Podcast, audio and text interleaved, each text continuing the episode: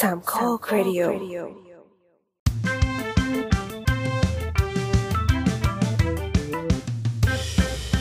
สามข้อครดิโอ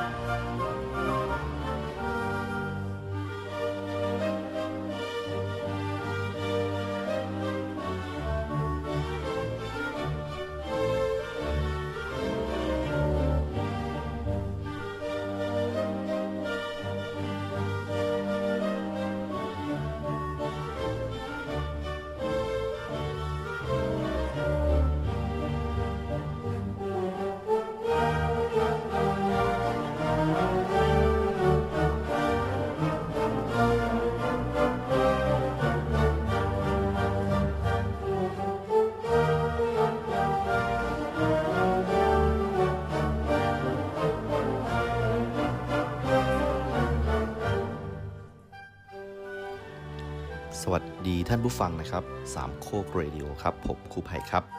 วันนี้อาจจะแปลกไปสักนิดนึงนะครับ ที่เราได้มาพบกันในวันอาทิตย์นะครับ จริงๆแล้วตรงนี้เป็นช่วงเวลาของ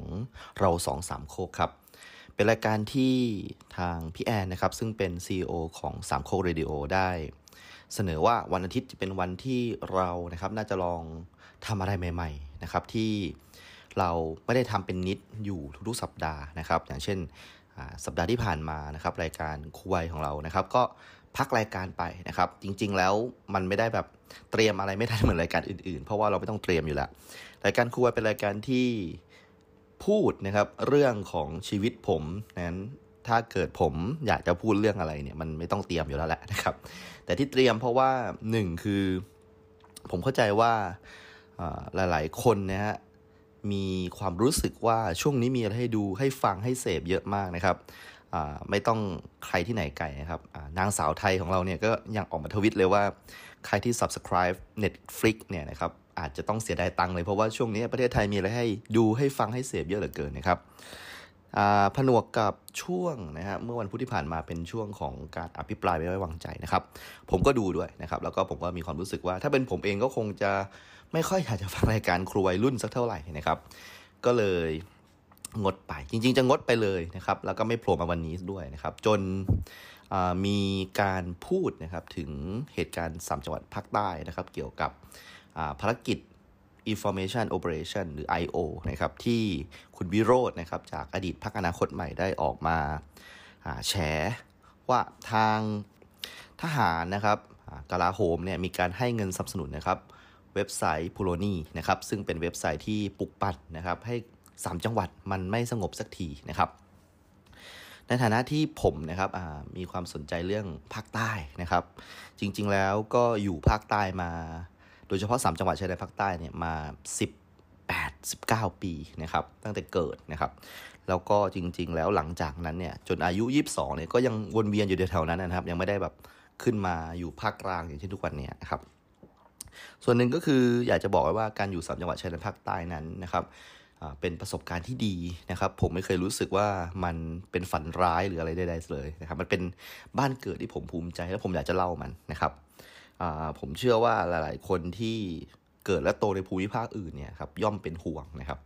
หลาย ๆ ครั้งที่ผมเจอผู้คนจากกรุงเทพมหานครนะครับ หรือว่าจังหวัดอื่น ๆ แล้วทราบว่าผม มาจากสามจังหวัดชายแดนภาคใต้นะครับ ผมจะเจอประมาณสักสองสามคำถามได้ที่วนซ้ำอยู่อย่างนั้นแหละ อย่างเช่นว่าหนึ่งคือเป็นอิสลามไหมกินหมูไหมนะครับอ่าคำถามที่สองก็คือว่าทำไมภาคใต้มันไม่สงบสักทีอะไรประมาณนี้นะครับ แล้วก็คำถามที่สามก็คือว่าอ้าวแล้วนี้พ่อแม่ยังอยู่ที่นั่นหรือเปล่าอะไรประมาณนี้นะครับทำไมแบบหลบหนีมาคนเดียวอะไรประมาณนี้นะครับ จะเจออยู่ประมาณสามคำถามเนี่ยไอ้คำถามสุดท้ายเนี่ยอยากตอบที่สุดนะครับ แต่ว่าไอ้สองคำถามแรกเนี่ยดูไม่ค่อยอยากจะตอบสักเท่าไหร่นะครับ เพราะฉะนั้นผมเชื่อว่าคนฟังพอดแคสต์ของสามโคเรดิโอนะครับ น่าจะอยากจะรู้อะไรที่มันมากกว่าสองสามคำถามนี้นะครับ วันนี้ผมนะครับได้เจอนะครับกับมิดทวิตเตอร์นะท่านหนึ่งนะครับ ซึ่งไม่อยากจะเชื่อเลยว่าเราได้โคจรมาเจอกันได้นะครับ คือพี่นะครับพี่โดมนั่นเองนะครับ ซึ่งเดี๋ยว พี่เขาจะมาแนะนำในรายการนะครับว่าเขาเนี่ยก็เป็นคนยะลาเหมือนกัน แล้วก็เคยใช้ชีวิตวัยรุ่นนะครับอยู่ในยะลาเหมือนกับผมเลยนะครับ เราจะมาพูดถึงบ้านเกิดของเรานะครับแล้วมันเกิดอะไรขึ้น และถ้ามันไปสามารถตอบปัญหาที่ผมได้กล่าวไว้ทั้ง 3 ข้อได้เนี่ยก็ก็คงจะเป็นเรื่องดีนะครับ เพราะว่าผมในครั้งต่อไปถ้าเกิดใครมี คำถามประมาณนี้ผมก็จะยื่นตอนนี้ให้ฟังว่ามีเวลาสักสองชั่วโมงกว่าๆไหม ผมพูดไปหมดละอยู่ในนี้นะครับ ไปกดฟังเอาเองนะ เอาละในเทปนี้นะครับอตอนเริ่มต้นเนี่ยเป็นเพลงลากูดูวอนะครับ เป็นภาษายาวีนะครับ เป็นเพลงเต้นรำนะครับ เป็นจังหวะเท้า ซึ่งในอดีตเนี่ยผมเนี่ยครับเคยเต้นนะครับในงานเปิดกีฬาแห่งชาตินะกีฬาเยาวชนแห่งชาตินะครับที่จังหวัดยะลานะครับ แลากูดูวอเนี่ยจะเอาไว้เต้นกับเพลงรองแงงนะครับ ซึ่งถือว่าเป็นเอกลักษณ์พื้นถิ่นของชาวยะลานะครับ เรามีการเต้นจับคู่ชายหญิงนะครับ แล้วก็เป็นการละเล่นของชาวมุสลิมนะถือว่าเป็นบทเพลงเอกนะครับของชาวมาลายูนะครับที่นิยมใช้ในการประกอบการเต้นรำมาตั้งแต่สมัยโบราณแล้วนะครับเพลงนี้นะครับได้รับการบันทึกเสียงนะครับ โดยวงดุริยางค์ฟิลฮาร์โมนิกของประเทศไทยนะครับ แล้วก็ได้มี การบันทึกเสียงนะครับ เป็นคอลเลกชันนะครับ เพลงพื้นเมืองภาคใต้นะครับ สามารถไปหาฟังได้ใน YouTube นะครับ ก็ขอขอบคุณด้วยด้วยที่เอามาให้เราได้ใช้ในการเปิดประกอบนะครับสำหรับคลิปนี้นะครับสำหรับเทปนี้นะครับ กับยะลา 2020 ครับอขอพูดถึงเทปนี้หน่อย เพราะว่าตรงนี้ส่วนนี้เป็นส่วนเปิดรายการ ซึ่งผมอัดหลังจากที่อัดตัวรายการหลักจบไปแล้วนะครับ การอัดรายการหลักเนี่ยเราใช้ การอัดทางไกลเราไม่ได้เจอหน้ากันนะครับ แล้วก็อย่างแรกที่อาจจะต้องขอโทษคืออาจจะมีการพูดนะครับ ตัดจังหวะของพี่โดมไปบ้างนะครับ เพราะว่าผมไม่ได้เห็นหน้าท่านว่าท่านแบบพูดจบเรื่องอะไรยังไงนะครับ ก็ไม่ได้จะจะเสียมารยาทนะครับ แต่ว่าผมยังไม่ค่อยถนัดทนีกับการใช้เทคโนโลยีแบบนี้สักเท่าไหร่นะครับ อย่างที่ 2 ที่จะต้องออกตัวไว้ก่อนเลยก็คือว่าบ่อยครั้งที่รายการครูวัยเนี่ยนะครับ ออกอะไรไปแล้วต้องมาลบทีหลังนะครับ เนื่องจากความพูดสนุกปากนะครับ แล้วก็ไม่ได้คิดหน้าคิดหลังนะครับเทปนี้เราระมัดระวังตัวที่จะไม่พูดถึงชื่อบุคคลนะครับ หรือสิ่งต่างๆ ที่อาจจะทำให้เกิดความเดือดร้อนกับสามโคกเรดิโอได้นะครับ ก็พยายามอย่างที่สุดที่จะพูดให้เป็นกลางนะครับแน่นอนว่าเมื่อมีปัญหาความขัดแย้งเนี่ยเราก็ต้องพูดจากมุมนึงนะครับ เพื่ออธิบาย ภาพของมุมมุมนั้นนะครับ แล้วเราก็กระโดดไปอีกมุมหนึ่งนะครับเพื่ออธิบายอีกมุมหนึ่งให้เราเห็นทั้ง 2 ด้านนะครับ เราจะได้เห็นว่ามันเกิดอะไรกันแน่นะครับ ในมุมของคนที่อาศัยอยู่นะครับเราไม่ได้พูดถึงมุมของนักมนุษยวิทยา นักรัฐศาสตร์ นักความสัมพันธ์ระหว่างประเทศ เพราะผมไม่มีความรู้อะไรพวกนั้นนะครับ ผมพูดในมุมของประชาชนคนหนึ่ง ซึ่งอยู่ที่นั่นเกิดที่นั่น รู้ทุกอย่างถนนทุกเส้นนะครับ อาหารการกิน รู้จักเพื่อนนะที่มีความเชื่อที่แตกต่างจากเรา เขาค่อยๆ โตขึ้นมา และถึงตอนนี้นะครับ มันยังกลับมาเป็นเหมือนเดิมได้หรือเปล่านะครับ กับสามจังหวัดชายแดนภาคใต้ที่เราเคยรักเคยผูกพันก็ขอให้ทุกท่านมีความสุขนะครับกับ 2 ชั่วโมงนะครับยะลา 2020 ในปัจจุบันนี้ยะลาเป็นอย่างไรนะครับ ผมครูไผ่จากรายการคุยรุ่นนะครับ และพี่โดมนะครับ ซึ่งเป็นชาวยะลาแต่กำเนิดจะมาเรียงร้อย เรื่องราวนะครับ เกี่ยวกับเมืองยะลาให้ท่านฟัง ขอเชิญรับฟังเลยครับ ขอบคุณครับ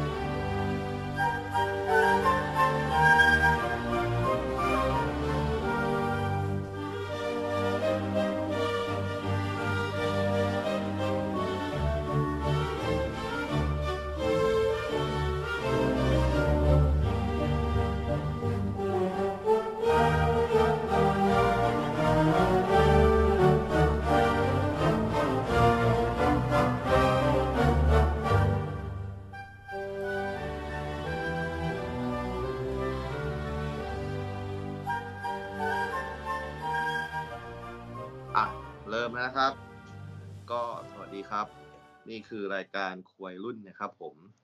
ก็วันนี้เป็นวันพุธนะฮะซึ่งเป็นรายการ on air ของเราปกติ แต่ว่าวันนี้จะผิดปกติเล็กน้อยเพราะว่าหนึ่งคือผมไม่ได้เตรียมเรื่องอะไรมาเล่าเลยนะครับ แล้วสองคือ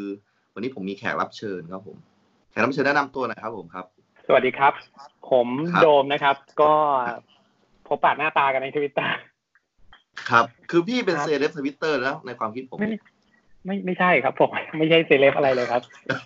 ถ้าถ้าเซเลบผมเป็นแค่คนธรรมดาครับ เออเซเลบอ่านูเจ้าของช่องหนูครับ ใช่ครับครับ พูดได้เลยฮะก็คือพี่แอนนะครับนะครับพี่พี่ดูสนิทกับพี่แอนนะพี่เคยแบบว่าไปทำงานอะไรร่วมกับเขาหรือเปล่าครับผมเอ่อผมเหรอครับ จริงๆผมรู้จักครับแม่แอนเอ่อจากงานหนังสือเลยนะ ผมบังเอิญว่า follow Twitter คือมาเล่นตอนเล่น Twitter สักสิบปีที่แล้วเนี่ย ก็อ๋อใช่แล้วพี่ไปใช่ซื้อหนังสือเขางั้นเหรอใช่ แล้วผมซื้อหนังสือเขาผมว่าเออเขาก็ตลกดีเนาะเออ ก็แบบอ๋อไปเจองานหนังสือ ก็เอ้ยไปให้เขาเซ็นให้อะไรเงี้ยก็รู้จักกันตั้งแต่ตอนนั้นก็เริ่มมีการเมนชั่นหากันทักทายพูดคุย ครับ จนตอนนี้หนังสือเขาเนี่ยก็สามสี่เล่มแล้วอืมลองแล้วอ่าลองคือขาโต๊ะลองขาโต๊ะเฮ้ยผมมีนะพี่เดี๋ยวผมเดี๋ยวผมปวดพี่แป๊บนึง เนี่ยผมอยู่ตรงนี้เลยอะนี่อันนี้ไหมพี่มีไหมนะเล่มนี้พี่มีไหมมีสินซิตี้นี่เนี่ยมีเลยซิตี้ชีเนี่ยวิตนะตอนเอ็นของเขาใช่ ใช่ คือจริงๆแล้วอะผมอะเคยคิดจะเขียนเขียนหนังสือเลยนะพี่ เพราะว่าเห็น Sin City นี่แหละ ผมว่าแบบหนังสืออย่างนี้ก็ออกได้ว่าผมก็เขียนได้วะเนี่ยเออเออเออโอเคแหละเล่นเล่นเล่นเล่น ดูทรนงกันไปถ้าเกิดละเออถ้าเกิดเขียนขนาดนั้นยังขายได้ผมว่าได้แล้วแหละอะไรก็ขายได้แล้วตอนเนี้ยคือดีคือดีคือดีพูดเล่นดีพูดเล่นครับอยากพัฒนาตัวเองให้เท่ากับระดับพี่แอนเทียบรัศมีครับแกอะไรประมาณเนี้ยโอ้โหผมนึกว่าพี่ไปเกณฑ์ทหารอะไรมาด้วยกันซะอีกเออของเปล่าครับ เปล่าใช่ไหมพี่ไม่ได้แบบใช่อยู่หน่วยเดียวอะไรกับเขาใช่ไหมไม่ไม่ได้อยู่เป็นทหงทหารอะไรเลยครับเห็นน้าแอนนี่เห็นผของมโหประวัติเขาเยอะนะครับ ครับครับ ประวัติเขาเยอะได้เลยป็พี่ทนี่หารนี่คือเทปที่แบบว่ามันเป็นรายการของผมพี่พี่ไม่ต้องแบบอันนี้เลยกักเลยพี่ได้เหมือนแบบครัพี่บคุยกับรายการอื่นๆเลย เออครับพี่จะว่าจะใส่หน้าแอนยังไงได้เลยเพราะผมก็ไม่ได้เจอแกบ่อยหรอกครับครับครับผมก็อ่าเดี๋ยวเดี๋ยวเอาเดี๋ยวเข้าเรื่องนิดนึงว่าแบบหลาย ๆ คนก็ไม่ได้เล่นทวิตเตอร์นะก็อาจจะไม่รู้จักพี่โดมนะครับ คือพี่โดมเนี่ยเป็นเป็นคนที่อ่าชอบรีทวิตผมนะครับ เพราะว่าผมรู้ว่ามันบางอย่างมันยังไม่ดีมาก แต่ว่า เพราะเราเป็นคนบ้านเดียวกันนะครับ พี่ก็เลยใช่เอ็นดูผมนะฮะผมขอบคุณพี่มากตรงนี้ก่อนเลยนะเอาเนี่ยเปิดเปิดหัวอย่างนี้ก่อน ทีนี้หลายหลายๆคนเนี่ยน่าจะแบบว่าเห็นพี่โดมนะครับ แล้วก็อาจจะเคยรีทวีตพี่โดมนะครับ หรือว่าโดนพี่โดมรีทวีตเนี่ยครับอะโอเควันนี้คุณได้รู้จักเขาแล้วแหละกับผู้ชายที่ชื่อโดมเนี่ยนะครับ โอเคเดี๋ยวเดี๋ยวพี่บอกทวิตเตอร์พี่ก่อนทวิตเตอร์พี่ชื่ออะไรนะอ๋อทวิตเตอร์ใช่ไหมครับ ครับครับอ่า I D O M E Z ครับ อ๋อ นี่คือวิธีที่จะไปเจอพี่ได้ครับคือคือพี่พี่พี่อาจผมอาจจะดูโง่ในเรื่องทวิตเตอร์นิดนึงนะคืออันนี้ซีเรียสเลย คือผมไม่ไม่เคยเล่นเลย พี่ใช้ทวิตเตอร์มานานยังก็นานแล้วครับ ก็นานแล้วใช่ไหมใช่พี่เป็นคนแรกๆเลยเนอะที่ใช้แบบปีสองพันแปด Twitter พี่แบบปี2008ยุคไอ้พวกสุกรีอะไรพวกนี้เลยใช่ไหมใช่สมัยสุกรีเขายังเล่นทวิตเตอร์อยู่ อ๋อ นี่คือผมผมเพิ่งมาเล่นนะแล้วผมก็รู้ว่ามันมีแบบตำนานที่ชื่อว่าสุกรีอะไรพวกนี้ด้วย ผมก็ศึกษานะใช่ผมเข้ามาใช่ผมก็พยายามเรียนรู้นะครับเขาเขาเหมือนเป็นคนที่เป็นนอสตาดามุสในวงการทวิตเตอร์เลยนะ อะไรที่เขาแบบเคยทวิตไว้เนี่ย มันมันเกิดขึ้นเขาเรียกจริงหมอะไรดอะใช่ภาษาพระนี่คือใช้คำว่าอาการลิโกอะอ่า คือมันไล่ตามเวลาใช่อืมอ๋อคำนี้ที่พี่แอนพูดบ่อยๆนี่มาจากสุกีนี่เองใช่ แกแกแกชอบพูดใน YouTube อยู่อะไรของแกเฮ้ยขอโทษทีพูดอะไรถึงรายการนั้นไม่ได้ครับโอเคโอเคแล้วแล้วแล้วพี่โทรไปตามรายการแบบอื่นๆบ่อยไหมเคยโทรไปครับรายการผีรายการนั้นอยู่ใช่ไหมแต่ก่อนโอ้ยเมื่อก่อนสมัยที่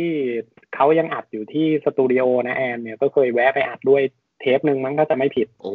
คือไปอยู่ในห้องส่งเลยอัดเลย ใช่ใช่ก็มีแบบอืมเรื่องผีคือผมเนี่ยเท้าความนิดหนึ่งผมทำงานเกี่ยวกับไอทีใช่ไหมคราวคเนี้รัยบครับมันก็จะแบบเอ๊ะ เราจะมีโอกาสเจอผี หรือเจอเรื่องลึกลับในที่แบบในที่เกี่ยวกับไอทีได้ไหมอย่างเช่น ในห้องเซิร์ฟเวอร์ใน Data Center ในอะไรอย่างเงี้ย เออ ก็อืมก็มีเรื่องลึกลับไปเล่าให้ในรายการนั้นฟังอะไรอย่างเงี้ยครับ ครับอืมซึ่งเดี๋ยวซึ่งเป็นก็รายการคือพี่ก็ไปเล่าสดๆเลยไม่ได้โทรเข้าไปเลยอย่างนั้นใช่ไหมใช่ครับ ใช่อ๋อแต่ว่าจริงๆหลักๆพี่น้าแอนหลอกว่าเป็นแฟนรายการ ฟังเขาทุกสัปดาห์อยู่แล้วใช่แหละใช่ไหมฮะใช่เขาฟังเขาเรื่อยๆเพื่อตอนนั้นจริงๆนะแอนเขาหลอกว่า คือเขาคงขาดวัตถุดิบอะแล้วเขาก็บอกว่าวันนี้เดี๋ยวจะมีถ่ายนางแบบอ๋อครับพอไปปุ๊บก็อ้าวนางแบบก็ไม่มีก็เรียบร้อยโดนล็อกทำอะไรไม่ได้คือละคือสตูดิโอที่เขาเอาไว้ใช้ลองเสื้อผ้าร้านเขาใช่ไหมใช่ครับประมาณนั้นใช่ใช่อ๋อไม่ใช่นางแบบคับอีอะไรพวกนั้นใช่ไหมฮะอ่าไม่ใช่ไม่ใช่คอ๋รัอบโอเคแต่แต่โอ้ยแต่ร้านเขาก็เยอะนะครับ เยอะ ไอ้ที่เขาลงใช่ในเพใช่จผมได้เคยได้เนี่ยยินว่าร้านเขาคับอีชอบไปถ่ายอะใช่ครับอืมแล้วเขาก็แบบชอบหาเรื่องมาเฝ้ากิจการเขาตลอดจนตอนเนี้ย ผมว่าอะภรรยานะแกเนี่ย คุณโบเนี่ยก็เริ่มรู้ทันแล้ว ก็ครัแบบบใช้วิธีเปิดคาเฟ่เปิดร้านกาแฟอ่าชื่อนิทานคาเฟ่ขึ้นมาเพื่อให้น้าแอนเนี่ย อยู่ติดบ้านสักทีเถอะ ผัวของครับฉันเนี่ย จะได้อยู่ในสายตาฉันสักทีอะไรอย่างเงี้ยครับ คือคือพี่ผมอะโดนหลอกไปด้วยที่นิทานคาเฟ่เนี่ย ผมเมาให้พี่ฟังเลยแล้วกันนะอะมาเลยคือคือว่าผมอะนี่นี่ผมบอกเออคือถ้าเกิดคุณฟังถึงตรงนี้นะครับ แล้วแบบพยายามจะจับว่าสาระของรายการนี้มันคืออะไรนะครับ ผมอยากจะบอกว่านี่คือรายการใหม่แล้วนะครับ มันชื่อรายการว่าขับคูไวนะครับนะ คือ เป็นเรื่องของ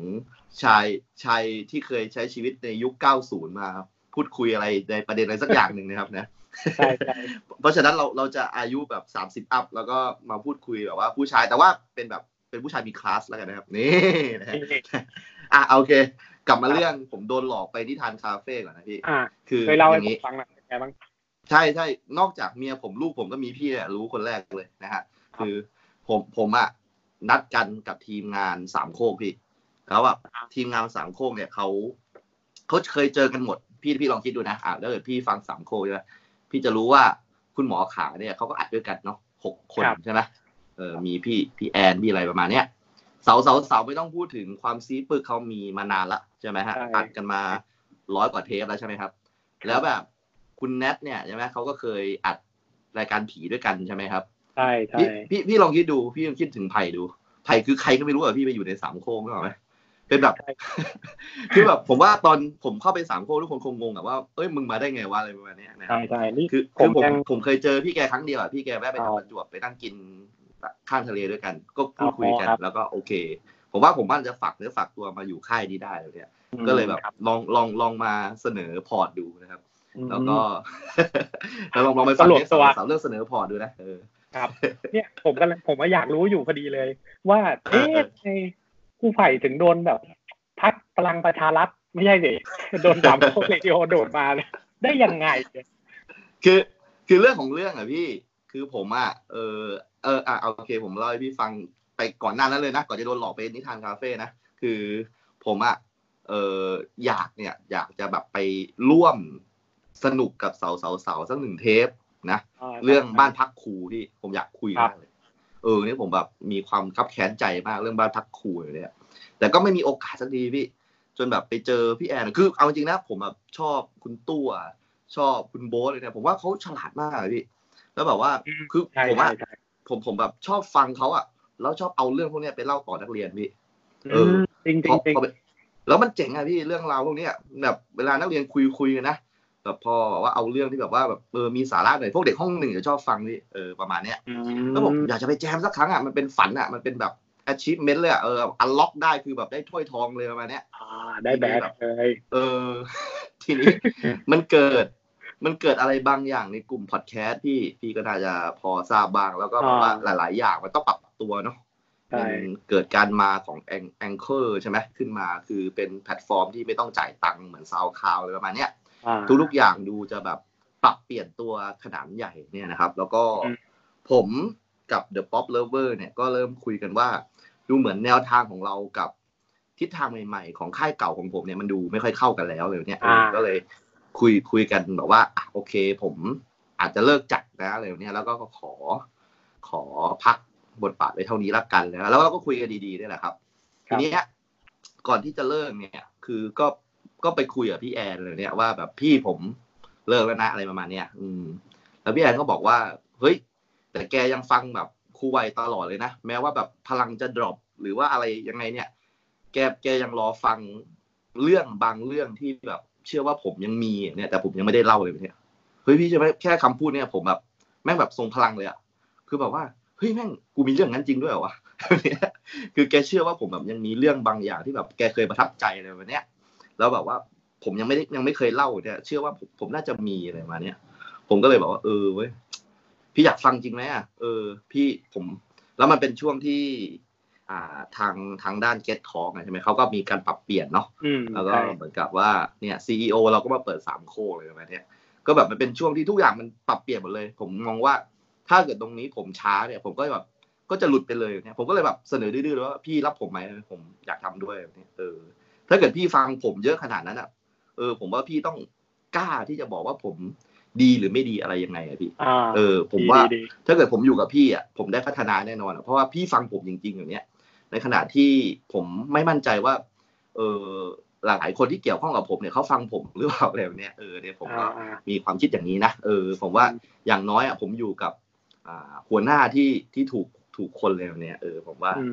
ผมว่าผมได้พัฒนาเลยเออเนี่ยผมใช่ผมก็คิดอย่างนี้นะเออใช่แล้วก็ก็ได้เข้ามานะก็กลับมาเข้าเรื่องอีก คือทุกคนในสามโคกอะรู้จักกันนะครับ แม้แต่อ่าน้องสลัดผักเนี่ยที่แบบอยู่คนละประเทศเนี่ย ก็ยังเคยมาร่วมโต๊ะประชุมประชุมอะไรกับทางพี่แอนอะไรประมาณเนี้ยใช่นึกออกไหม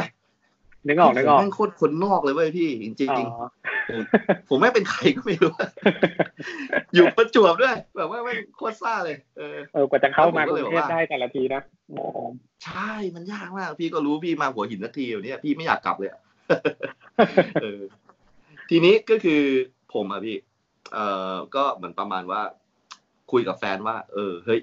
พี่แอนนั่งจะเปิดร้านใหม่ว่ะเออ มันเป็นช่วงแบบประจวบเหมาะพอดีที่ผมแบบย้ายโรงเรียนพี่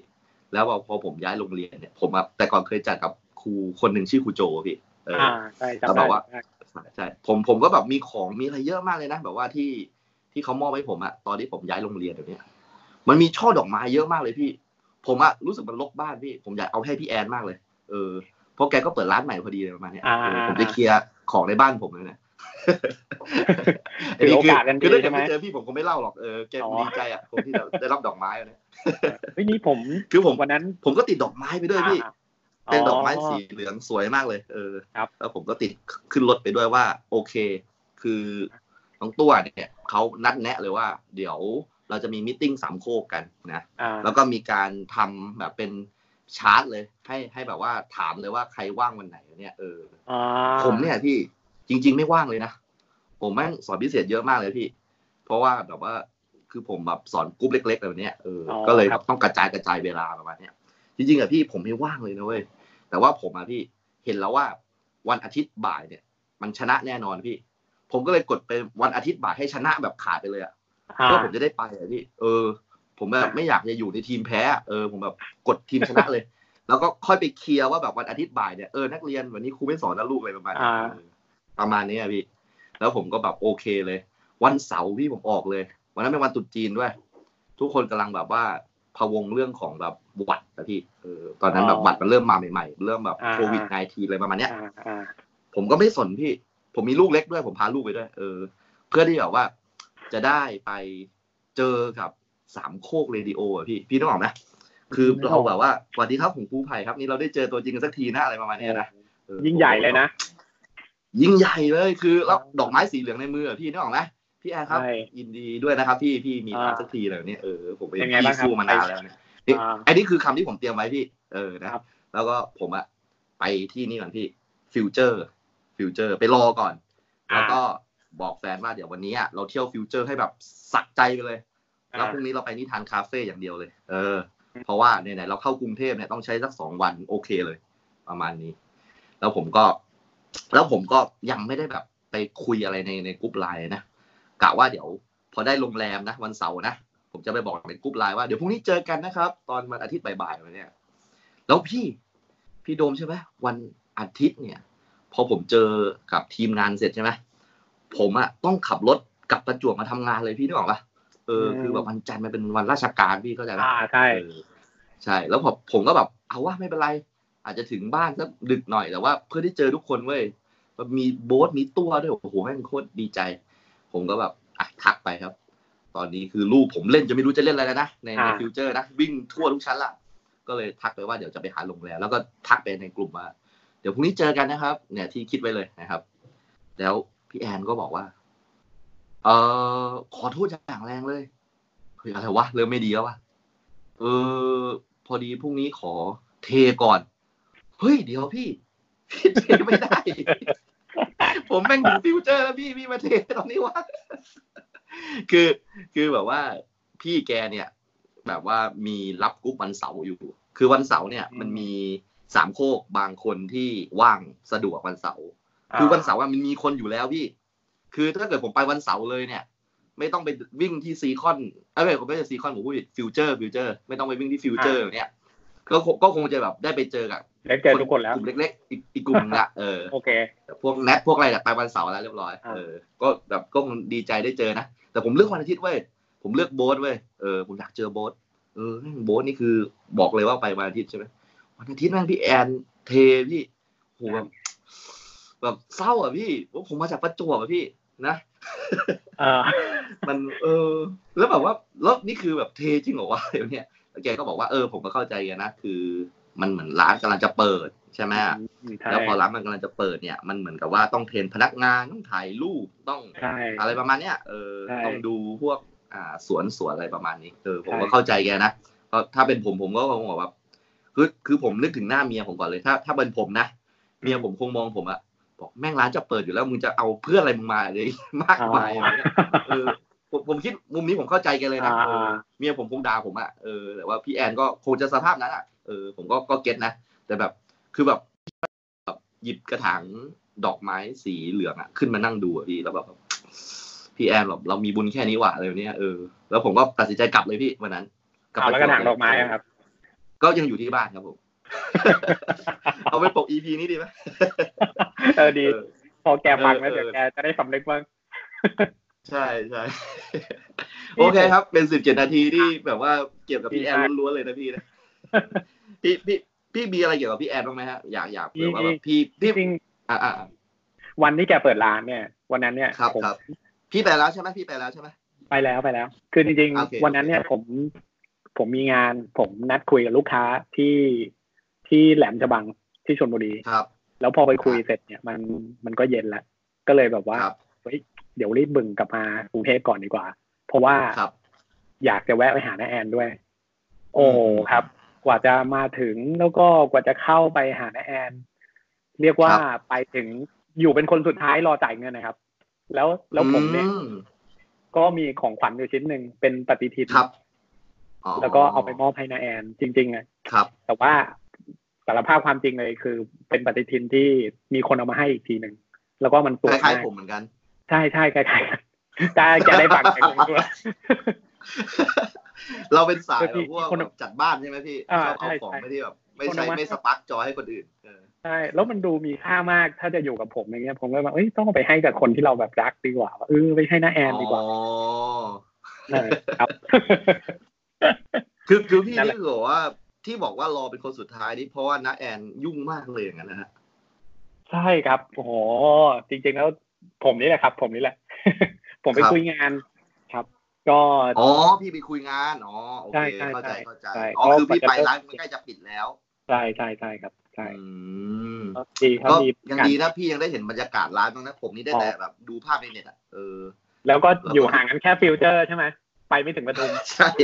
เฮ้ยฟิวเจอร์นี่ใกล้ยังพี่ ใกล้แล้วก็นึกประมาณจริงเหรอครับ อืมใกล้มากแล้ว เหมือน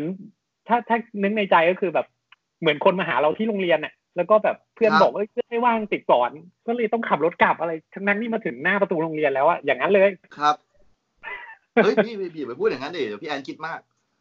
อ่าครับเออเออแต่ว่าก็ผมก็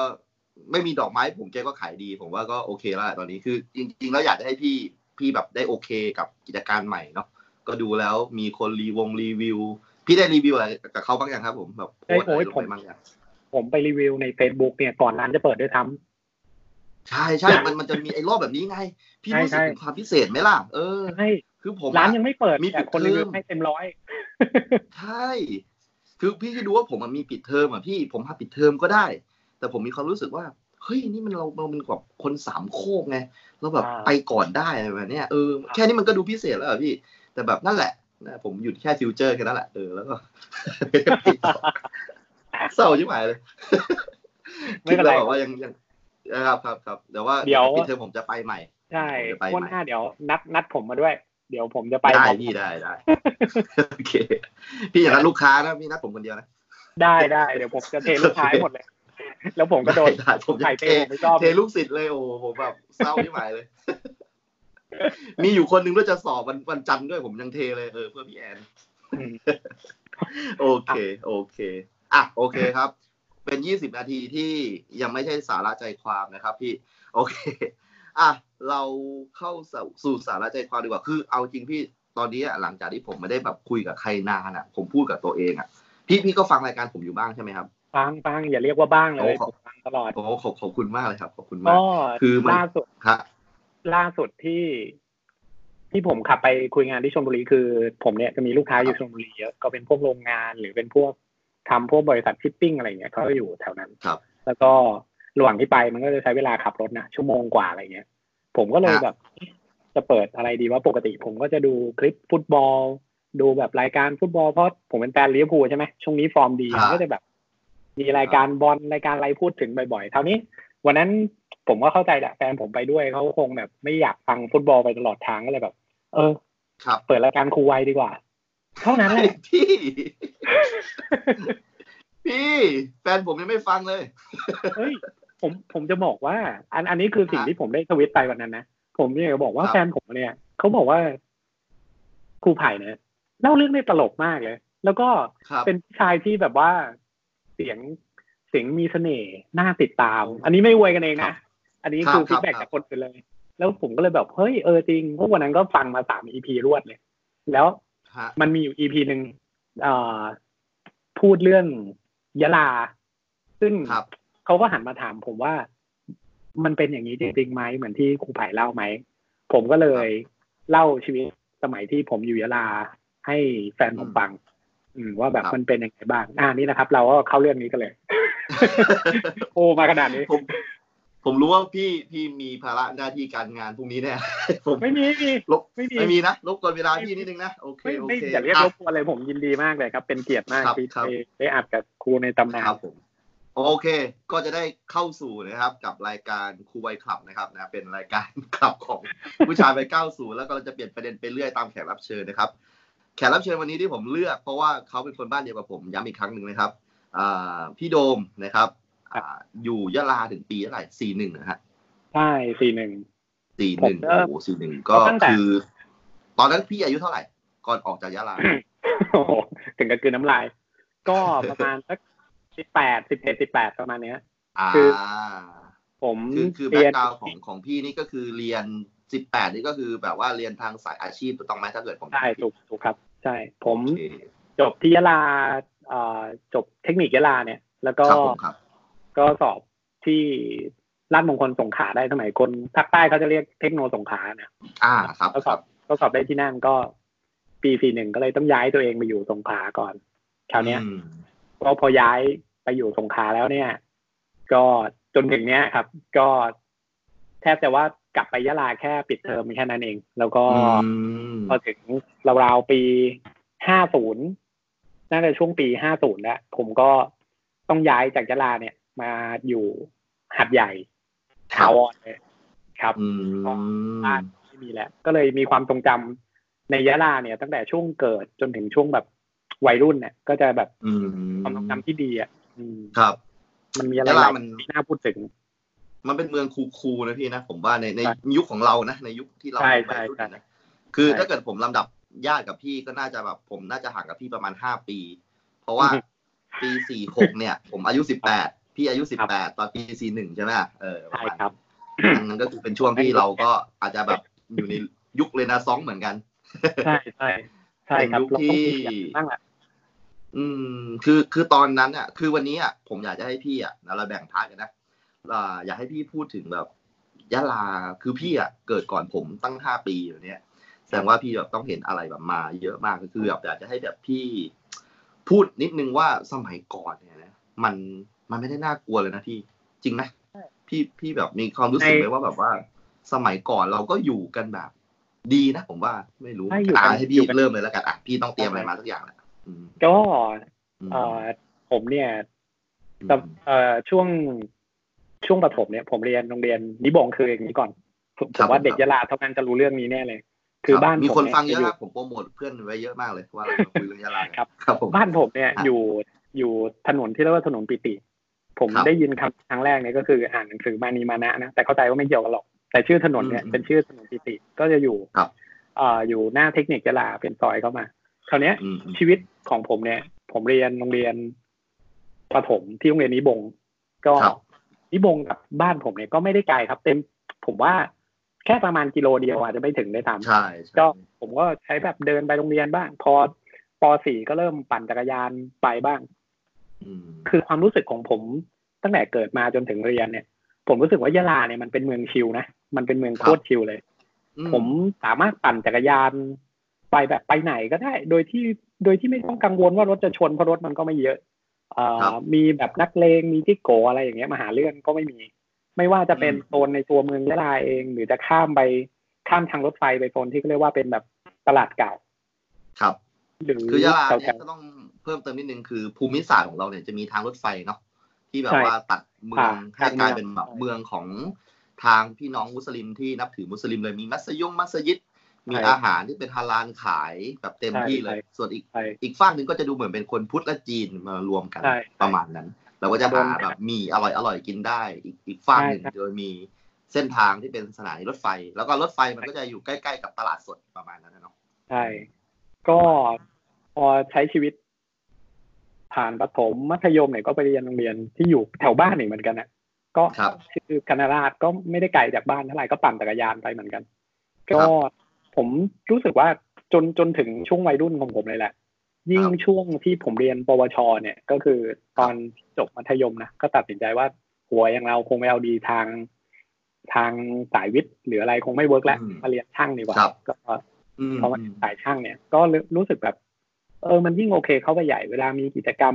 ผมพอเนื่องจากโรงเรียนของผมเทคนิคกับบ้านเนี่ย มันเดินห่างกันได้เลย มันก็เดินแค่ประมาณสามนาทีก็มาถึงบ้านผมแล้วอืม แล้วช่วงนั้นเนี่ย เรื่องใหญ่สุดที่ผมเคยเจอก็คือว่า เวลาที่เราจะไปเที่ยวงานประจำปีที่ก็เรียกว่า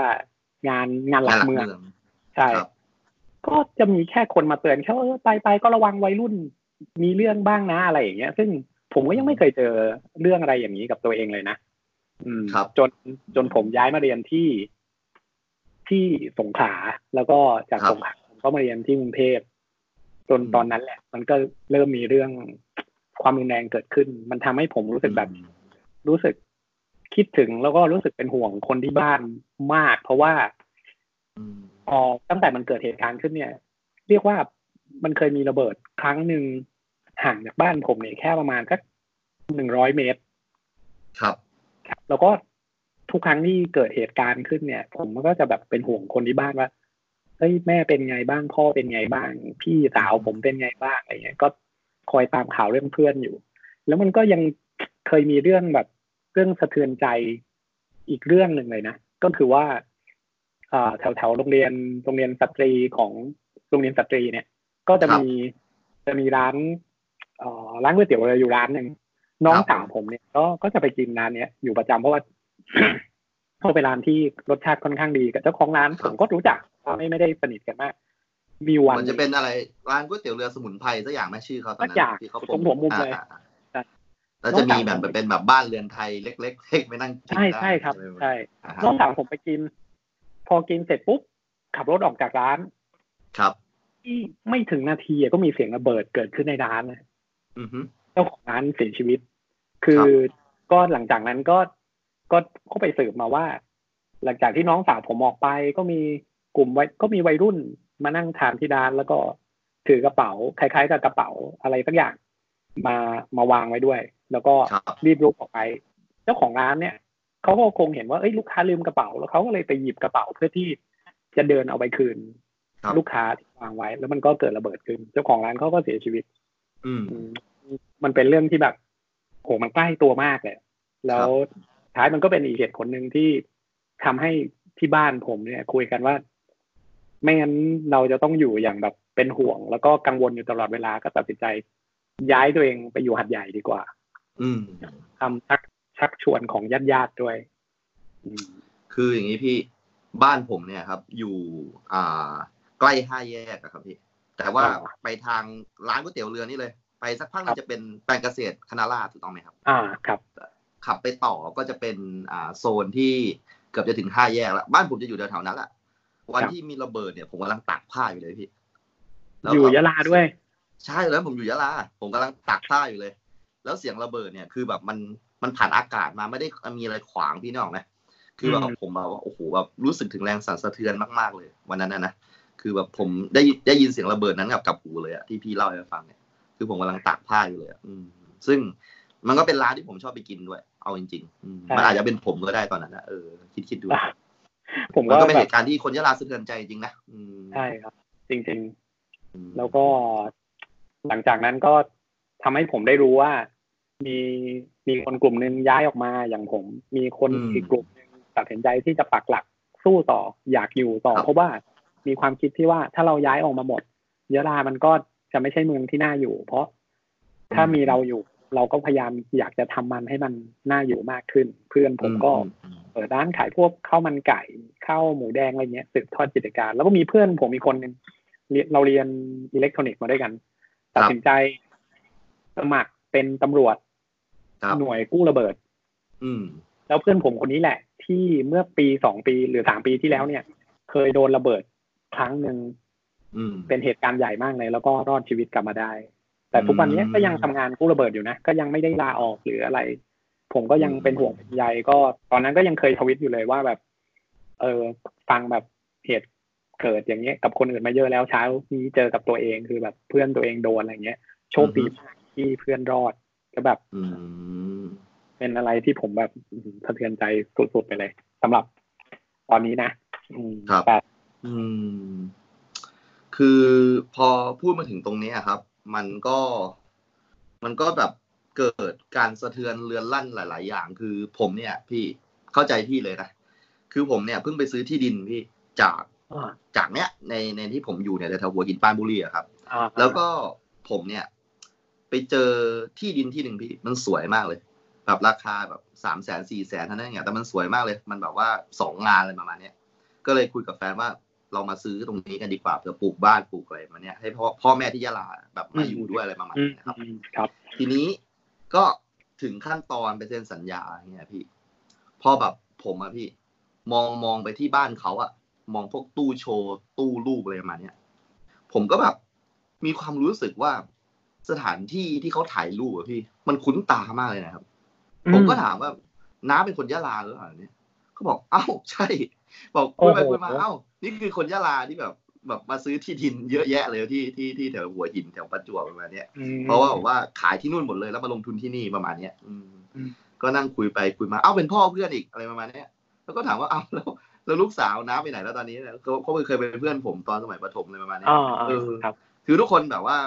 ในในปรานบุรีที่ผมอยู่เนี่ยก็คือเป็นคนยะลาเยอะมากนะครับอืมคือทุกคนครับก็ก็ทิ้งยะลามาอยู่แบบภาคกลางกันหมดแล้วประมาณเนี้ยครับอืมคือแบบผมฟังรู้เลยนะสำเนียงคนยะลาเนี่ย คือเวลาเขาพยายามจะพูดกลางเนี่ยมันจะแบบ มันจะรู้เลยว่าแบบ อันนี้ยะลาอันนี้คือแบบคนคนยะลาเนี่ยเขาจะไม่ค่อยพูดใต้กันหรอกเออเขาจะแบใช่บว่าใช่ใต้บ้างกลางบ้างอย่างเนี้ยแต่เวลาเขาใช่พยายามจะพูดกลาง มันจะรู้เลยว่ามันไม่ใช่กลางแบบกลางแท้ๆกรุงเทพอะไรประมาณนี้อ่าใช่ใช่ใช่มันจะมีแบบเสน่ห์อะไรบางอย่างอยู่เออผมก็เลยแบบ น่าจะใช่คนยะลานะปรากฏว่าก็เป็นคนตกลงเป็นรู้จักกับแม่อีกอะไรประมาณเนี้ยอืมก็เลยถามอย่างเงี้ยพี่ถามว่า เอานะนานาทีแกชื่อนาทีนาทีย้ายมาทำไมอะเออทำไมไม่อยู่ยะลาต่อเนี่ย ก็แบบมันมีบ้านอะไรอยู่เนี่ย ผมจำได้เนี่ยแกก็บอกว่าที่แกย้ายมาเนี่ย เพราะว่าแกไปเป็นครูอยู่ตรง อ่าเขาเรียกว่าอะไรนะสามแยกบ้านเนียงพี่จำได้ไหมพี่อ่านึกกหมจำได้จำได้อืมทีนี้แบบว่าผมแบบก็ถามแกว่าตรงนั้นอะ มันเป็นแบบที่ต้องมีการอารักขา มีอะไรประมาณเนี้ยนั่นสิแล้วมันแกเคก็ยบอกมีว่าเหตุเกิดด้วยนะแถวนั้นเนี่ย ใช่ครับ มันมีอยู่ครั้งหนึ่งครับ ที่แบบว่า แกเนี่ย ถูกโจรพี่ เอาปืนจ่อหัวเลยครับ อืมแล้วก็บอกว่า แกก็ถามว่า มายิงแกทำไม แล้วโจรก็บอกว่า นี่ทีใช่ไหมแกก็บอกว่า ทีใช่ที ทีละศักดิ์เอ้า ไม่ใช่ทีละชัยเหรอ บอกไม่ใช่นี่ทีละศักดิ์แล้วโจรก็เก็บปืนแล้วหนีไปเลยพี่ คือแบบโโหโชคดีที่มีบทสนทนานี้ก่อนนะครับ ใช่ไม่ไม่งั้งั้นนก็คือคงแกตายไปแล้วอะเออใช่นั่นแหละคือคือแบบแค่แบบมีใบสั่งมาเฉยๆว่าแบบให้ยิงคนชื่อทีประมาณเนี้ยแล้วแบบทีเป็นข้าราชการอะไรเนี้ยซึ่งข้าราชการก็แบบอาจจะเป็นแบบใช่ไหมพี่ตำรวจใช่ทหารครูอะไรมาเนี่ยใช่ไม่รู้ข้าราชการอะไรแบบเนี้ยเออใช่คือให้ยิงข้าราชการคนหนึ่งที่ชื่อทีเพื่อสร้างอิมแพกอะไรประมาณเนี้ยซึ่งแบบมแกบอกแกโดนเหตุการณ์นั้นอะแกแบบอยู่ยะลาอีกไม่ได้เลยอะครับ ก็เลยขายทุกอย่างแล้วมาอยู่ปรานบุรีประมาณเนี้ยอืม ประมาณนี้ฮะก็ทำให้เราเห็นแบบสภาพว่าตอนเนี้ย เอาจริงๆนะ ถามเพื่อนที่ยังสู้ต่อยังอยู่นะ ผมว่าสิบห้าถึงสิบเปอร์เซ็นแล้วพี่ผมว่าตอนเนี้ย ที่เป็นแบบเนาะพลเมืองจริง ๆ นะ ที่แบบว่าอืมมาอยู่กันแบบ แบบพวกเราอะพี่ที่แบบมีใช่โฮมใช่ทาวน์มาเนี่ยนะที่ใช่ที่ที่ตอนเนี้ยอยู่นะ แล้วก็พลเมืองก็แน่นอนว่าเป็นพี่น้องมุสลิม แล้วก็เป็นทหารใช่ไหมที่มาอ่าประจำใช่การอะไรประมาณที่ลงไปอยู่ที่นั่นนะครับใช่ครับใช่ โอเคพี่พี่ไม่ได้กลับไปนานหรือยังครับ ก็ล่าสุดที่ผมไปจริง ๆ ต้องบอกว่าหลังจากผมมาเรียนแล้วเนี่ย ผมจะไปอยู่บ้านก็แค่ช่วงช่วงปิดเทอมก็คือครับปิดเทอมก็ฝึกงานบ้าง พอไม่ฝึกงานไม่ทำงานก็ลงไปอยู่บ้านอะจะแบบเดือนหนึ่งหรือสองเดือนอะไรเงี้ย มันเริ่มครับเห็นความเปลี่ยนแปลงมากขึ้นช่วงหลังๆเนี่ย หลังจากที่ผมย้ายออกมาจากยะลาแล้วเนี่ยเออแม้กระทั่งวันที่ผมย้ายบ้านเนี่ย วันที่ที่บ้านผมย้ายเนี่ย ผมก็ไม่มีโอกาสได้ลงไปช่วยเขานะเพราะว่าตอนนั้นน่าจะติดเรียนหรือติดอะไรทั้งอย่างอยู่แต่พอมีญาติของผมคนหนึ่งเนี่ยเสียเนี่ย ผมก็ลงไปงานศพสิ่งที่ผมแบบรู้สึกแบบสะเทือนใจอยู่นิดนึงตอนที่ผมขับรถเข้าเมืองยะลาไปก็คือ หน้าบ้านของแต่ละบ้านเนี่ย ในถนนที่เป็นถนนที่เรียกว่าแบบ เป็นเขตเศรษฐกิจอะนะเขาจะมีแท่งปูนกลมๆเนี่ย มาวางอยู่เป็นตรงหน้าบ้านเหมือน barrier อะเนาะ ใช่ barrier ปูนเพราะอย่างเงี้ยใช่เพราะว่ามันเคย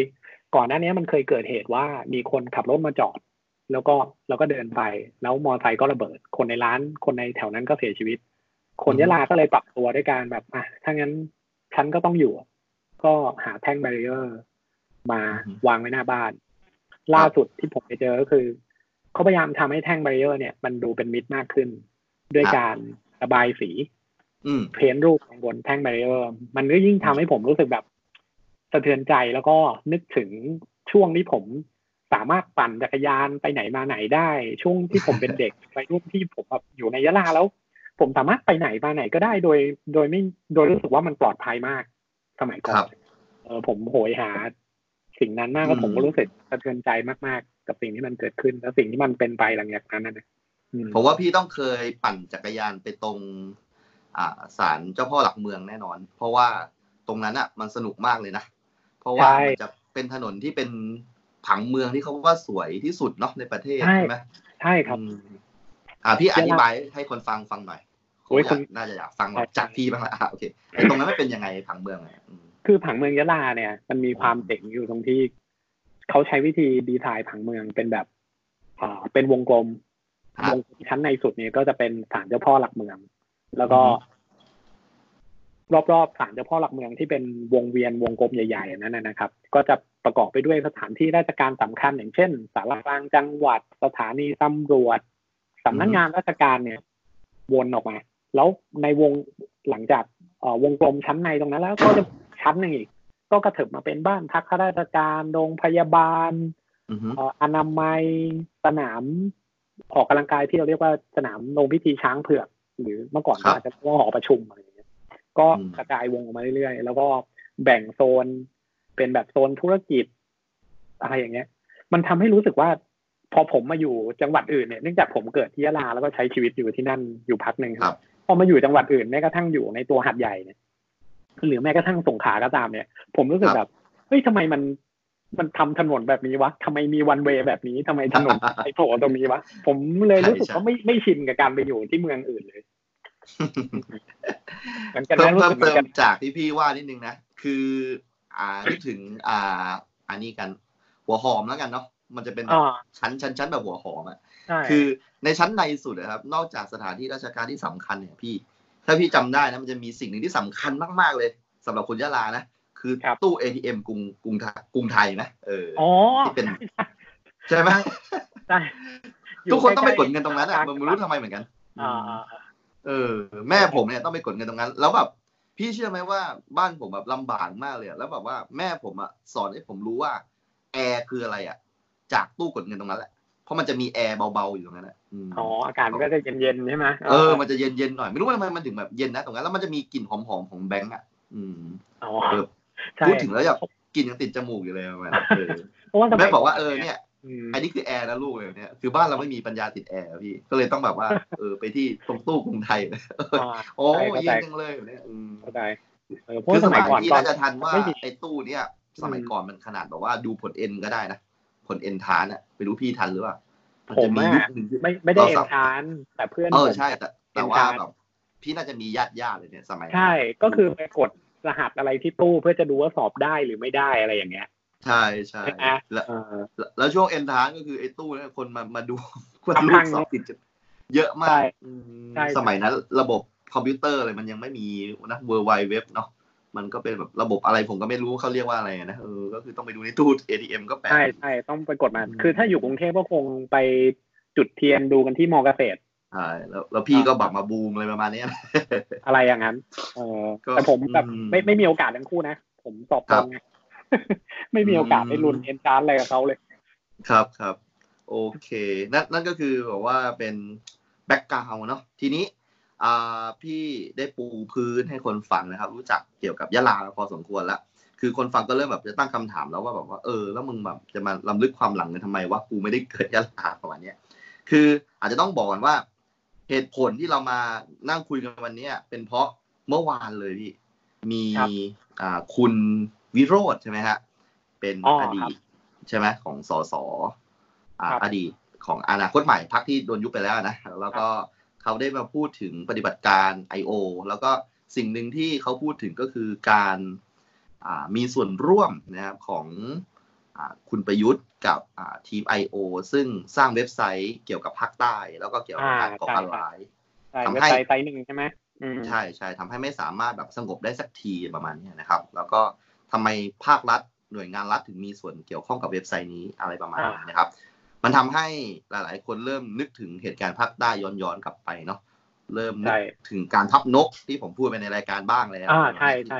สใช่มัยรัฐบาลทักษิณอะไรประมาณเนี้ยนะครับ เอาเอาเอาจริงๆผมเห็นรูปในทวิตเตอร์ด้วย ผมผมโคตรดีใจเลยที่แบบว่าผมแบบได้ได้พูดอะไรพวกนี้แล้วมีคนฟังอะผมจดอะไรพวกนี้ไว้แบบเยอะมากเลยว่าแบบวันหนึ่งผมอยากจะพูดถึงมันอะไรแบบเนี้ยเออคือแบบตอนนั้นอะ คือทุกคนไล่ไล่ทักษิณจริงๆนะคนทางภาคใต้เขาเกลียดทักษิณจริงๆนะซึ่งแบบพอมาตอนเนี้ยเราเราก็แบบว่าไม่อยากจะพูดถึงแบบครับทักษิณก้าวข้ามไม่ก้าวข้ามอะไรเนี่ย เราอยากจะพูดถึงเขาเป็นแบบประวัติศาสตร์ว่าวันหนึ่งคนเคยเกลียดเขาอะไรประมาณเนี้ย แต่ว่าอ่าทุกวันเนี้ยคุณจะคิดยังไงอะมันมันเป็นปัจเจกของคุณไปละใช่นั่นคือเป็นจุดปเรื่อระงสขงองค์ของคุผณมแล้วนะจะคิดยังไง อืมใช่ใช่คือผมแบบว่าไม่ได้แบบจะมาชี้นำคุณว่าแบบเขาดีหรือเขาแย่นะแต่ว่าตอนนั้นผมคิดอย่างนั้นอะเออประมาณนั้นอืมก็อยากจะให้แบบคนฟังเข้าใจนิดนึงว่าแบบว่าผมแบบไม่ได้แบบมาพูดเรื่องการเมืองอะไรแบบเนี้ยคือใช่การเมืองมันอยู่ในชีวิตเราพี่ว่าไหมอืมมันถูกมันมันไม่ทางใดก็ทางหนึ่งอะไม่ว่าคุใช่ณจะมีมันมันมุมันงอยู่ในไหก็ตามทุกๆอีเวนต์เนี่ยแค่แบบมันจะใช่ซึมเข้ามามาก หรือแบบเราจะเจอมันตรงอืมๆอะไรอย่างเงี้ยอืม นั่นแหละครับ แล้วผมก็เลยแบบว่ารู้สึกแบบเฮ้ยดีใจว่ะที่แบบวันนั้นเราพูดเรื่องนกอะนึกว่าแบบมันจะจบไปแล้วอะดันมีคนนึกถึงแบบเราเว้ยแล้วก็เอามาแบบทวิตขึ้นมาแบบเนี้ยเออใช่เรารู้สึกโอเคมากเลยอะว่าเนี่ยผมรู้ผสึกมเห็นคนรูป เห็นรูปที่ฮะเขาทำนกที่เขาบอกว่าเขายังเก็บไว้อยู่เลยใช่ไหมรับผมนี่คือรับแบบเฮ้ย นี่มันตอนนั้นเลยนี่หว่าใช่ใช่มันมันมันก็เลยทำให้เกิดบทสนทนานี้ขึ้นมาในในตอนเนี้ยก็คือผมก็เลย คุยกับพี่โดมเลยว่าเฮ้ยพี่เอาดีกว่ามาตะกอนเถอะไม่ไหวละถึงถึงเวลาแล้วถึงเวลาแล้วแบบเออพี่ต้องมาจัดกับผมละทีนี้นั่นแหละเมื่อเมื่อทุกคนแบบเริ่มใส่ใจสับจังหวัดนะครับ วันนี้นะครับ ต่อจากเนี้ยผมก็จะเล่าให้พี่ฟังนะครับ ว่าสามจังหวัดในวันนี้นะพี่ผมพูดเลยนะ ย้อนหลังไปในปี 2020 เนี่ย ในวันนี้อะยะลาที่พี่ไม่ได้ไปนานแล้วเนี่ย มันเป็นยังไงเดี๋ยววนนี้ผมจะเล่าให้พี่ฟังเนี่ยพี่จะได้ฟังคนแรกเลย แล้วเดี๋ยวท่านผู้ฟังก็ได้ตามฟังตามจากนี้นะครับ โอเค ครับพี่พร้อมนะพร้อมครับ เพราะผมอาจจะไล่ยาวนิดหนึ่งนะโอเคครับได้เลยคืออย่างนี้พี่ผมโทรไปสัมภาษณ์เพื่อนมาครับ ซึ่งเพื่อนผมเนี่ยเป็นแหล่งข่าวที่น่าสนใจมาก เพราะว่าถ้าเกิดฟังจากจากพี่เนี่ย พี่ก็จะบอกว่าอาจจะแบบเสนอในแง่มุมของไทยพุทธใช่ไหมครับ เพราะว่าพี่ก็คงแบบว่าไม่ได้แบบไปคุกคีกับมุสลิมมากอะไรมาเนี่ย แต่เพื่อนผมอะพี่เปิดร้านเครื่องเขียนครับ แล้วเขาอะอืมเป็นร้านที่แบบว่าดีลกับคนมุสลิมเยอะนะครับ เพราะว่าเขาจะต้องไปขายเครื่องเขียนตามโรงเรียนปอนเนาะอะไรแบบนี้ด้วอ๋ยอแล้วก็ร้านเครื่องเขียนนี่อยู่ตรงไหนครับ ร้านเครื่องเขียนมันเป็นร้านใหม่อะพี่ ถ้าเกิดเป็นสมัยโอเคเราเนี่ย เราก็จะรู้ว่ามันมีร้านช้างร้านอะไรนี้ใช่ไหมใช่ใช่ใช่อันนี้คือแบบว่าเป็นผู้เล่นหน้าใหม่เลย แล้วก็แบบอืมไปดิวตามโรงเรียนมุสลิมเท่านั้นเลย เพราะว่าอ๋อเห็นเห็นเห็นแบบว่าช่องว่างทางการตลาด อ่าเข้าใจเข้าใจใช่ใช่ ทำให้เขาแบบสนิทกับมุสลิมเยอะพี่ เออ เพราะฉะนั้นอืมวันเนี้ยมุมมองต่อจากเนี้ยนะครับ มันก็เลยจะเป็นมุมมองที่พูดถึงมุสลิมด้วย แล้วก็อ่าคนพุทธคนจีนนะครับ ซึ่งเอาจริงๆ คือเราต้องแยกเลยนะ คนพุทธก็คนพุทธคนจีนก็คนจีนนะาคือจะมีทัศนคติที่ต่างกันอยู่นิดๆนะ อาจจะไม่เหมือนกันสักทีเดียวครับส่วนคนมุสลิมเนี่ยชัดเจนเป็นเนื้อเดียวกันเลย ก็คือไม่มีการแบ่งแยกเป็นมุสลิมแบบอย่างอื่นนะประมาณเนี้ยอ่าไม่อยากจะพูดแบบเป็นการแบ่งนะ แต่ว่า เพื่อความสะดวกแล้วกันนะจริง ๆ คนจะไปแบ่งแบบสโดโอไทป์มันก็ไม่ดีประมาณเนี้ยแต่ว่าขอพูดแบบให้ง่ายแล้วกัน ถ้าถ้าผมแบบไปเผลอพูดแบบแบ่งเป็นชาติพันธุ์อะไรก็ขอโทษอะคืออย่างนี้ พี่เริ่มอย่างนี้ดีกว่า คือผมเนี่ยได้ไปยะลาล่าสุดเนี่ยเมื่อปีที่แล้วพี่อืมแล้วปีผมที่เนี่แล้วยเองได้ได้มีโอกาสไปกับเพื่อนคนเนี้ย คือไปไปผับพี่ คือผมว่าตอนนั้นอะตอนที่พี่ออกจากยะลาตอนปีสี่หนึ่งเนี่ยพี่ไม่ยังไม่ไม่น่าจะได้ไปสัมผัสผับมากเท่าไหร่ มันมีไหมตอนนั้นใช่ครับ ตอนพี่มีปีมีสี่หนึ่งนี่แต่พี่อาจจะเป็นเด็กเรียนไงใช่ไหมอืมเรียนเรียนก็อยู่อยู่กับครอบครัวเนี่ยเขาไม่ให้พี่ออกไปอ่าข้างนอกตอนกลางคืนหรอกในวันเนี้ยเออก็ก็ก็จริง ๆ ก็ก็เป็นก็เป็นอย่างนั้นนะ แต่ผมคือพื้นเพผมเนี่ย พ่อผมเป็นข้าราชการครูใช่ไหมพ่อเป็นครับผอโรงเรียน แม่เนี่ยก็เปิดร้านตัดเสื้ออยู่ที่บ้าน เพราะฉะนั้นเนี่ยอ่าผมแทบจะไม่มีโอกาสปลีกตัวไปไหนเลย หมายความว่าใช่ เรียนเสร็จผมก็ต้องกลับมาบ้านหรืออะไรเงี้ยโอเคแหละแม่ก็ดูคจากงโปรเข้าใจไฟล์ผู้ปกครองพี่แล้วไม่น่าหลุดได้ครับดูแล้ว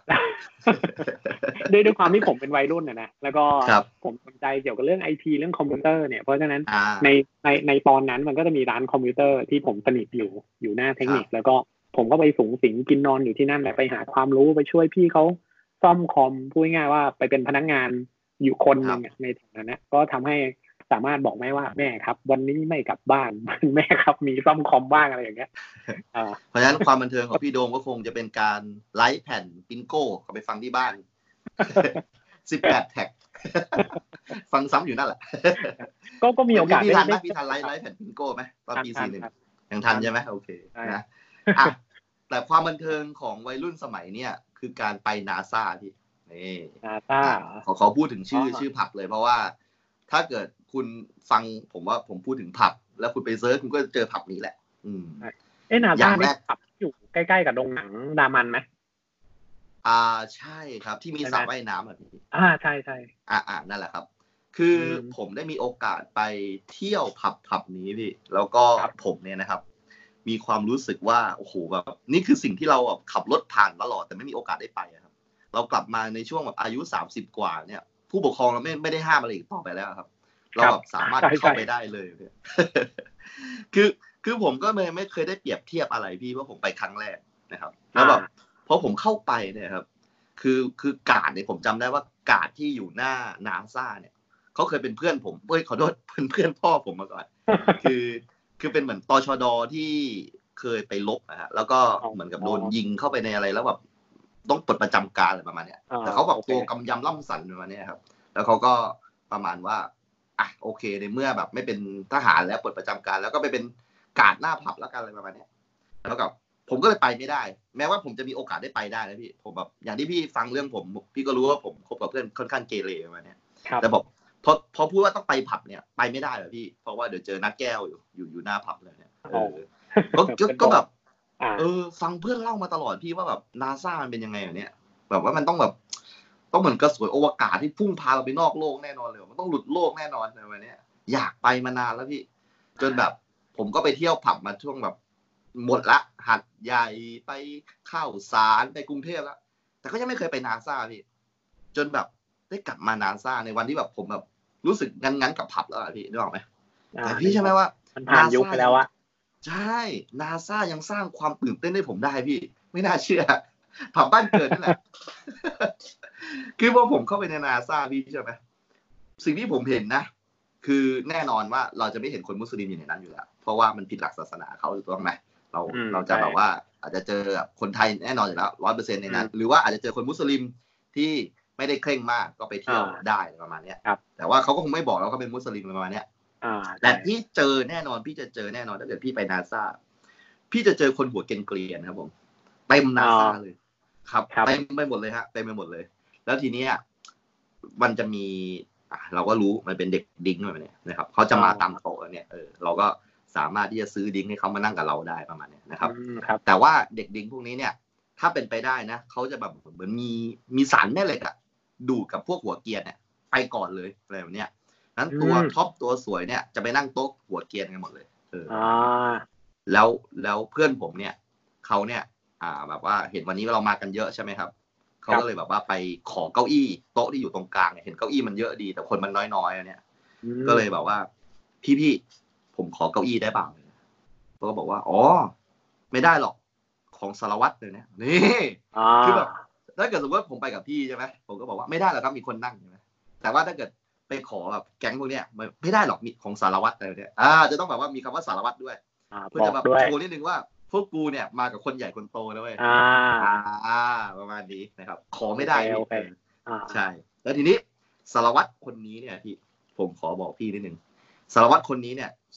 มันไอ้ไม่ใช่พูดคำว่ามันเขาเขาเป็นคนดังมากอ๋อนาม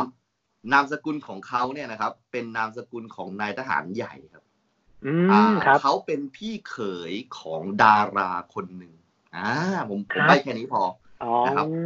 พ่อของเขาเป็นบิ๊กทหารใหญ่ครับ เคยครับเป็นถึงทหารที่คุม อ่าผมผมไม่ไม่ไม่พูดละแค่นี้พออ่าตอนนี้ให้ไปเดากันดีกว่า คุณออ่างเนี่ยนะครับ ได้ครับเป็นผู้กำกับที่ยะลาครับผมอ่าอืมแล้ว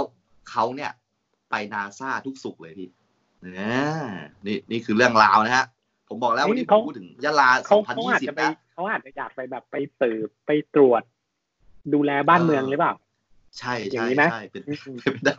แต่ถ้าเกิดเข้าไปเขาจะผิดหวังไหมอะพี่เขาเจอแต่คนในกองทั้งนั้นเลยอะเจอแบบหาข่าวไปม่หาข่าวตำรวจอะเอออ๋อออย่างนั้นอะเออเอ้ยผมก็สปอยไปแล้วนะว่าคนหัวเกรียนคือได้กับตำรวจบ้าจริงอะโอเคเขาอาจจะแต่ก็คงจะรู้แหละผู้กองอะเออใช่ไหมอืมอืมใช่ใช่ก็อะโอเค เราก็จะไม่ไปยุ่งกับเขา เพราะว่าคุณออ่างเนี่ย คือเขาจะอยู่ตรงกลางเลยนะ เขาจะอยู่ตรงกลาง แล้วก็เขาจะแบบเอาลูกน้องอะไรเข้าไปด้วยเยอะมากครับ คืออย่างนี้พี่เพื่อนผมเนี่ย ไม่ใช่เที่ยวแค่นาซาเที่ยวหนักกว่านั้นด้วยคือ อันนี้เราเราพูดได้เนาะคือเที่ยวแบบบริการด้วย อ่า ครับ มีการเที่ยวบริการด้วย เพื่อนผมบอกว่าบริการเนี่ย ผู้หญิงบริการเนี่ย ในสมัยพวกเราเนี่ย อ่า ถ้าเกิดผมจะไม่ผิดนะ อันนี้ขออาจจะพูดชื่อหนึ่งคนไม่รู้จักหรอกเขาจะบอกว่าเป็นย่านเนินหูกวาง อันนี้ที่ผมได้ยินมานะผมก็ไม่เคยไปยุ่งเลยแถวนั้นนะพี่พี่รู้จักย่านเนินหูกวางไหมก็เคยปั่นจักรยานผ่านนะเออ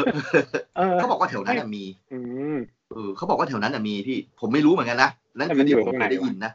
แต่เป็นแบบแก่ๆประมาณเนี้ยอ่าเอออ่าเออ แล้วก็โรงแรมโคราชอ๋อที่คุณคุณไหมเออเออโรงแรมโคราชคุณคุ้นๆดิเพราะว่ามันอยู่ตรงสามแยก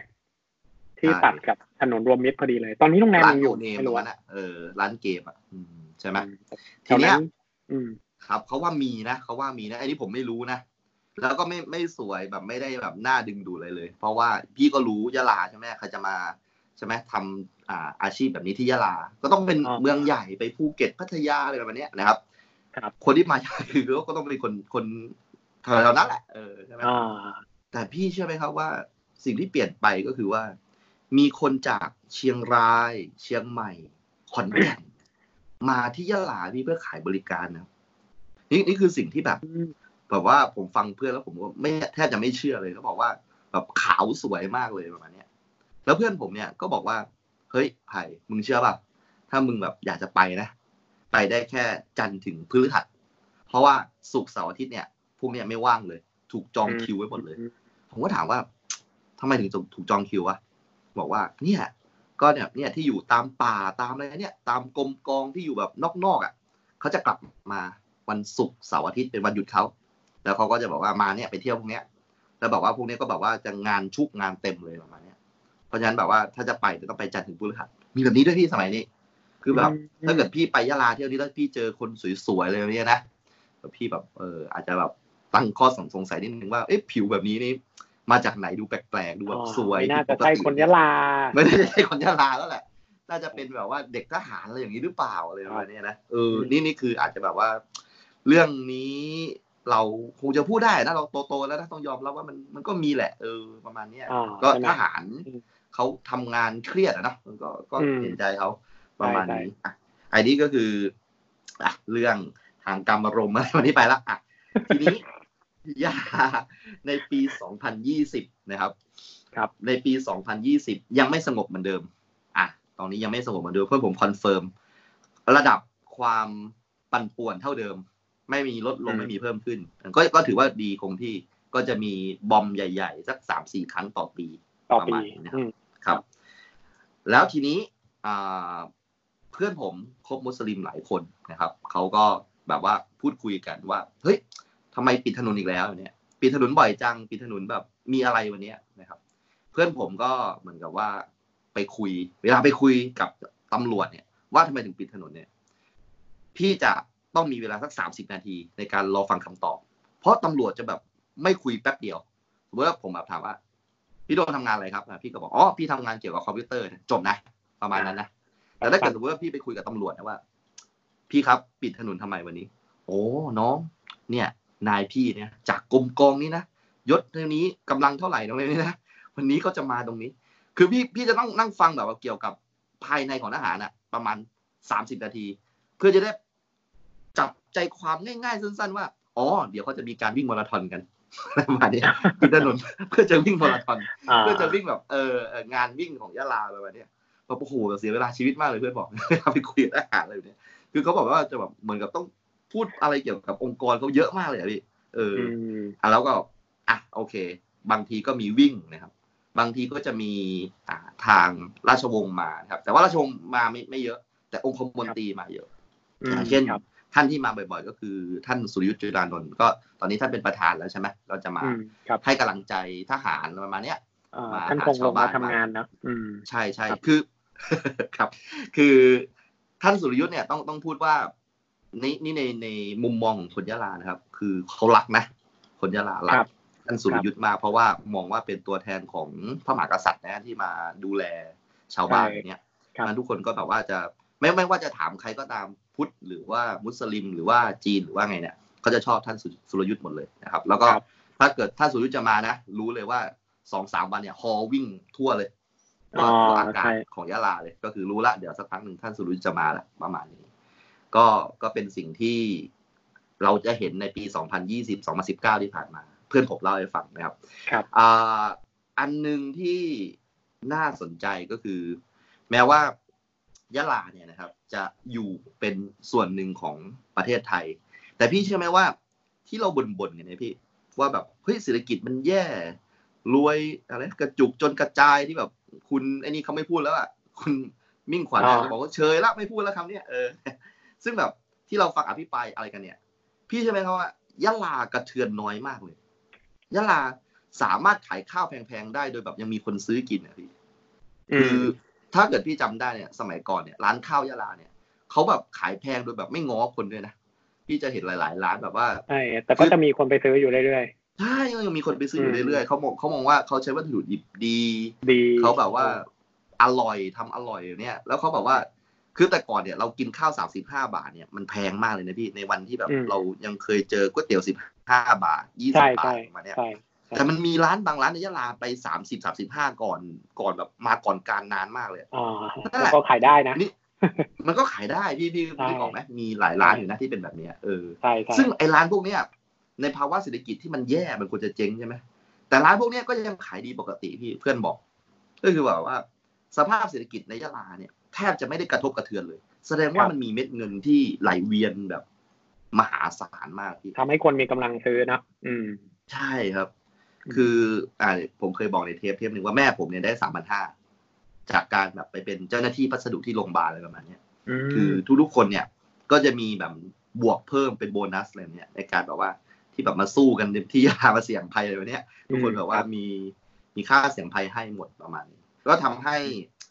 จริงๆแล้วธุรกิจในในยะลาเนี่ยยังอยู่ได้ที่น่าน่าน่าสนใจมากอ่ามุสลิมหลายคนอันนี้ผมได้ฟังจากเพื่อนมาเป็นเกรดเขาบอกว่าสิ่งหนึ่งที่แปลกมากเลยพี่มุสลิมเนี่ยก็เหมือนคนไทยครับ คือชอบซื้อทอง พี่รู้ไหมอ่าว่ามุสลิมที่สามจังหวัดเนี่ย จะไม่ซื้อทองร้านมุสลิมด้วยกันเองนะฮะเอออืมทำไมอะเออทำไมน่าอะแปลกนะผมอยากรู้นะคือพอไปถามลึกๆ คือเขาบอกว่า การซื้อทองที่ ร้านมุสลิมด้วยกันเองเนี่ย เป็นอะไรที่ดูไม่ค่อยน่าไว้วางใจ เพราะคนมุสลิมเนี่ย คิดจะลดแบบทองสองหมื่นแปดหรือสองหมื่นห้าก็ลดได้เลยสามพันเลยวะเนี่ย ในขณะที่ซื้อทองร้านจีนเนี่ย คนจีนดูแบบจริงจังอะทำงานจริงจังแม่นยำแล้วก็แบบไม่มีลดคือถ้าเกิดพี่ไปร้านทองเนี่ยพี่อาจจะแบบไม่เคยเข้าร้านมุสลิมนะผมก็ไม่เคยเข้านะแต่ร้านใช่จีนเนี่ยใช่มันเป็นเรื่องปกติอยู่แล้วเวลาพี่ไปร้านจีนเนี่ยเขาจะแบบกดอินเทอร์เน็ตก่อนเลยใช่ไหม ทองเท่าไหร่คือเนี่ยนับเป็นวินาทีเลยอะอืมแล้วก็โชว์ให้ตอนเรานี้ดูเท่าไหร่ อ่า ใช่ โชว์ให้เราดูแบบว่า แบบเอาโทรศัพท์มาตรงลูกตาเราเลย เนี่ยหมื่นเก้านะอะไรประมาณเนี้ยอ่าแล้วเขาก็แบบว่า เออ นี่นะเอาตรงนี้ อ่า ขายกี่บาท ถ้าเกิดพี่แบบไปทำเงื้อกๆนักๆแบบว่ากี่บาทแล้วว่ากี่บาทแล้ววะเขาไม่เขาไม่รับซื้อนะครับเขามองเหมือนว่าเฮ้ยคุณขโมยมาหรือเปล่าทำไมคุณจำไม่ได้ว่ากี่บาทเนี่ยอืมคือแบบคนจีนจะแบบซีเรียสแบบเนี้ยพี่ แต่ร้านทองมุสลิมไม่ใช่อย่างนั้นเลยจะแบบสบายๆเนี่ยผ่อนคลายเนี่ยก็คุยกันได้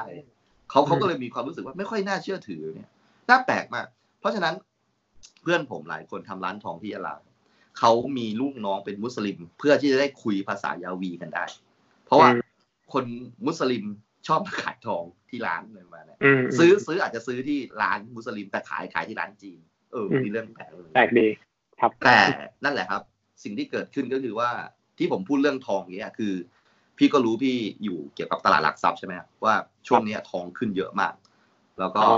มันมันจะต้องส่วนทางกับตลาดหลักทรัพย์อยู่แล้วใช่ไหมเรื่องของทองกับเรื่องของหุ้นประมาณนี้ใช่ไหมทีใช่นี้ถ้าเกิดพี่ลองสังเกตดูคือราคาทองเนี่ยนะครับ มันพุ่งแบบไม่หยุดเลย ไม่รู้มันเกิดอะไรขึ้นอ่าในในเฟสสักสองหมื่นสามเนี่ยไผ่เคยไปขายพี่ขายทองช่วงเนี้ย ทองแต่งงานเนี่ยเราให้พี่ฟัง คือรู้สึกร้อนเงินล้านเริ่มเลยแบบรู้สึกว่าอยากจะถือเงินสดแล้วเพราะว่าตอนแต่งงานเนี่ย ก็ซื้อมาราคานี้แหละ แล้วมันไม่เคยมาถึงราคานี้เลยอะมีความรู้สึกกลัวไงว่า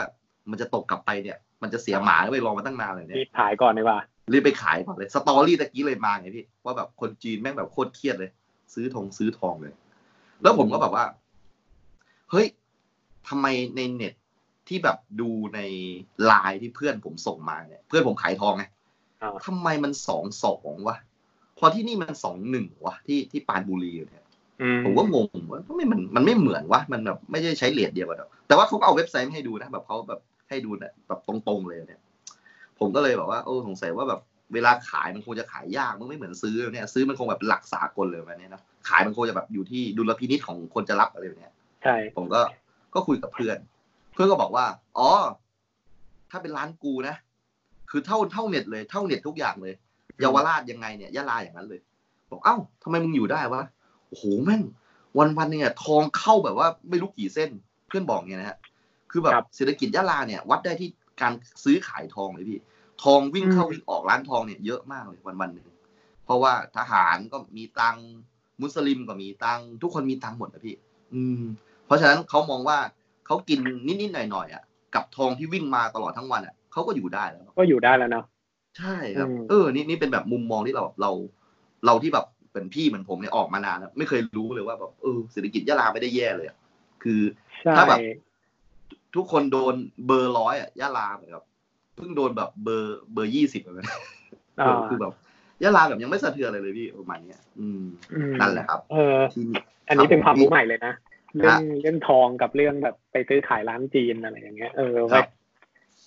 ใช่ในบ้านเราแท้ๆเลยผมก็เพิ่งรู้เนี่ยพี่ใช่อะ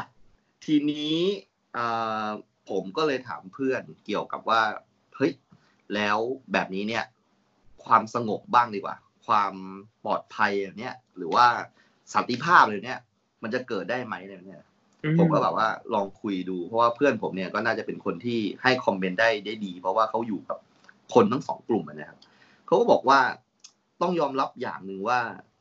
เมื่อเราโตขึ้นมาพี่ แล้วก็แบบมีชีวิตเนี่ย พี่อาจจะมีเพื่อนมุสลิมอยู่ แล้วก็อาจจะแบบว่าเคยเตะบอลด้วยกันทีมเดียวกันอะไรประมาณนี้ใช่ไหมครับ เราอยู่ใน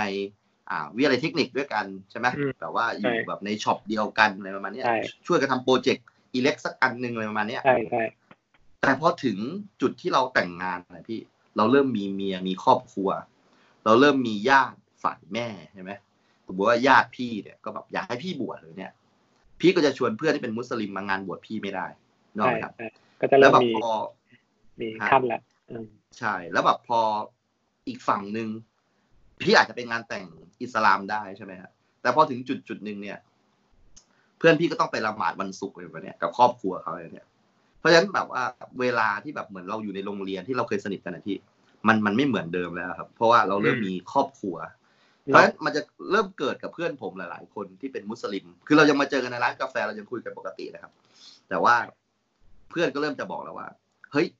เมียกูเริ่มบอกแล้วว่าแบบอย่าออกมาบ่อยๆเลยเนี่ย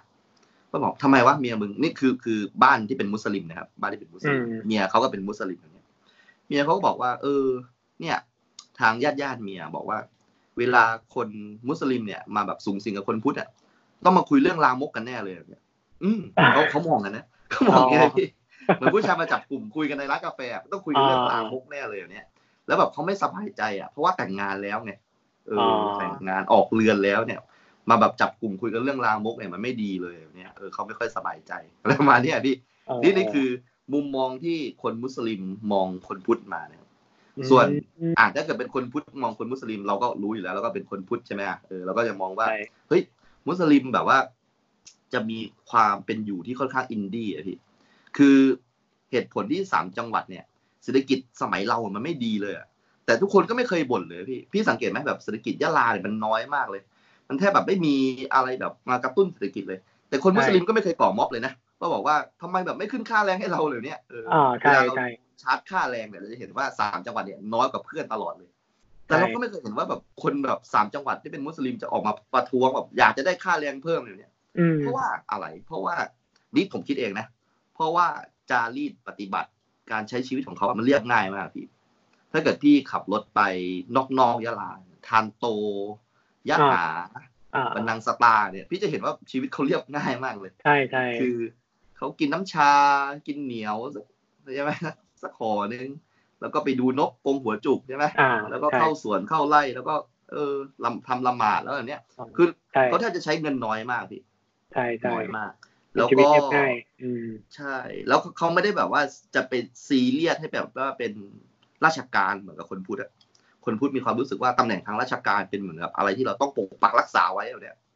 อ๋อจะให้แบบว่า คือนี่เราต้องพูดจริง ๆ นะแบบว่าแบบว่าอ่าอ่าที่คนที่สามจังหวัดเขาคิดจริงๆว่าเขาไม่ค่อยอยากให้มุสลิมมาเป็นราชการอะเหมือนกับ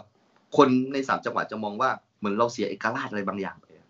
นี่ต้องพูดตรงๆว่า perspective มันเป็นอย่างนั้นนะ แม่ผมก็เป็นอย่างนั้นเสียใช่ชีวิตเวลาแบบบางอย่าง ใช่ เวลาเห็นแบบมุสลิมแบบ แม่ผมเคยอยู่แผนกพัสดุเนี่ย แต่ก่อนพูดหมดเลยนะครับครับตอนนี้แบบมุสลิมครึ่งหนึ่งพุทธครึ่งหนึ่งเนี่ยแม่ผมเริ่มไม่สบายใจนะผมก็ถามว่าแม่ไม่สบายใจอะไรเขาก็แม่ก็สนิทกับเขาไม่ใช่เหรอเห็นแบบในเฟซแม่ก็มีแบบว่าเออเนี่ยเต็มไปหมดเลยเพื่อนเพื่อนแม่เออแต่แม่ก็แบบเหมือนมีความไม่มั่นคงเล็ก ๆ ในใจแม่เนี่ยครับผมก็ไม่รู้เหมือนกันว่าแม่ผมแบบมีปัญหาอะไรกับ กับการที่มีเพื่อนร่วมงานเป็นมุสลิมอย่างเงี้ย หรือว่าแบบเขาไม่ชินหรือยังไงก็ไม่ทราบ ไม่ชินก็ไม่ได้นะเขาอยู่มาทั้งชีวิตแล้วอะอืมใช่เออมันแต่กลายว่าเป็นละมีเส้นอะไรมาขั้นบางอย่างเลยเนาะใช่ใช่เหมือนกับอาจจะแบบเป็นแบบแต่ก่อนเป็นอย่างนี้แล้วตอนนี้เป็นอย่างนี้อะไรเนี้ยมันอาจจะเป็นความรู้สึกที่แบบต้องปรับรู้สึกไม่ชินตัวเนี่ยอืมซึ่งมันเป็นสิ่งที่ก็ต้องต้องเกิดขึ้นอะเนาะในสักวันหนึ่งอะนะใช่ทีนี้ สิ่งที่เกิดขึ้นก็คือว่าอะโอเคแหละในตำแหน่งทางราชการเนี่ย การเป็นหมอเนี่ย โดยพี่น้องมุสลิมเนี่ยจะได้โควต้าพิเศษที่ที่ง่ายกว่าคนอื่นๆ เพราะว่าเขาก็อยากจะให้อ่าตำแหน่งทางราชการเนี่ยมีมุสลิมอยู่เพื่อให้ยะลาเนี่ยมันได้ได้โดยคนพื้นถิ่นจริงอ่าๆไม่ใช่แบบว่ามีหมอจากกรุงเทพมาใช้ทุนแล้วก็กลับไปแบบเนี้ยอ่าการทำงานในโรงพยาบาลมันก็ไม่ต่อเนื่องอะไรประมาณนี้นะครับ ก็อยากจะให้คนท้องถิ่นได้ดูแลโรงพยาบาลของท้องถิ่นอะไรประมาณเนี้ยนะครับอืมทีเนี้ยแต่สิ่งหนึ่งที่เห็นได้ชัดเลยก็คือว่า เมื่อ คนพุทธอะพี่ มันน้อยลงนะครับ อย่างที่พี่ก็อพยพออกมา ผมก็อพยพออกมาเนี่ยทำให้อ่าเราพูดยังไงเดียอ่าคงจะใช้แบบว่าคำว่าชนชั้นแรงงานแล้วกันเนาะชนชั้นแรงงานอย่างเนี้ยอืมไม่มีคนพุทธเหลืออยู่เลยพี่ พี่จะเห็นว่าภาคบริการทุกอย่างเนี่ยเป็นคนมุสลิมหมดเลยครับอืมถ้าเกิดพี่จะไปซื้ออะไรที่แบบเป็นเด็กส่งเด็กเสิร์ฟอะต่อให้แบบอะพี่น่าจะรู้จักร้านดังของยะลาเช่นร้านทาราร้านทาราคือร้านปลาเผาที่อร่อยที่สุด ในในยะลาในสามจังหวัดเลยก็ว่าได้อ่าโอ้ยเบอร์ต้นๆเลย ผมว่าเบอร์ต้นๆเลยน้ำจิ้มเขาเด็ดมากเลยนะครับใช่แต่ก่อนเนี่ยเราก็จะเห็นว่าลูกหลานเขาก็มาเสิร์ฟเอาเองอะไรประมาณเนี้ยอ่าใช่ทีนี้ใช่พอหมด generation ลูกหลานหรือว่าคนที่แบบว่าเป็นคนเสิร์ฟเป็นคนพุทธอย่างเนี้ย ลูกหลานก็อาจจะไปเรียนหนังสือที่กรุงเทพแล้วไม่กลับมาอีกเลยเนี่ยตอนเนี้ยการไปทาราคือเราจะเห็นแบบคนที่เสิร์ฟเนี่ยเป็นมุสลิมหมดเลยนะอืประมาณเนี้ยร้านอาหารดัง ๆ ไม่ว่าจะเป็นร้านพุทธหรือร้านมุสลิมเนี่ย เป็น คนเสิร์ฟเป็นมุสลิมหมดเลยอืมอ่าอย่างที่ผมพูดถึงร้านขายทองไปแล้วใช่ไหมก็เป็นมุสลิมหมดเลย เพราะฉะนั้นตอนนี้คือเหมือนกับว่าชนชั้นอ่าแรงงานบริการมุสลิมหมดเลยโอเคทีนี้ถ้าเกิดสมมติในภาคบริการเป็นมุสลิมหมดเลยอะแม่ผมเนี่ยอะผมผมให้แม่ผมเป็นตัวแทนของคนพุทธที่อยู่ในสามจังหวัดเลย แม่ยิ่งไม่สบายใจหนักเลยพี่ เพราะว่าอะไรรู้ไหมสมมติว่าแม่ผมเนี่ยต่อคิวซื้อข้าวอยู่พี่นึกออกไหมคือก่อนหน้าเนี่ย ก็แบบว่าเป็นมุสลิมอ่า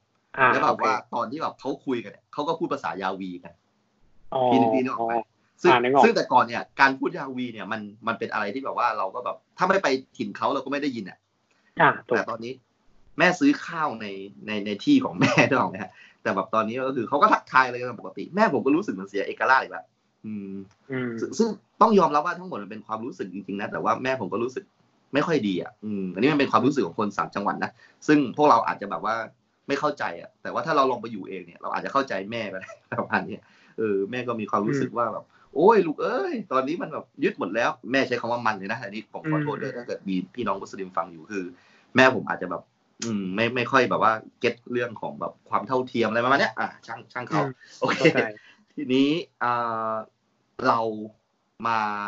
อยู่ในจุดที่อย่างที่ผมบอก เมื่อเราเติบโตขึ้นมาเนี่ย สุดท้ายแล้วด้วยประเด็นทางศาสนาเนี่ย จะทำให้เราต้องต้องแยกออกจากกันนะพี่เราแบบสนิทด้วยกันแบบเดิมมันไม่ได้ครับ คือเพื่อนผมเนี่ย หลายหลายคนเนี่ย เก็ตเรื่องประชาธิปไตยมากเลยนะพี่แบบคือถ้าเกิดสมมติว่าคุณเนี่ย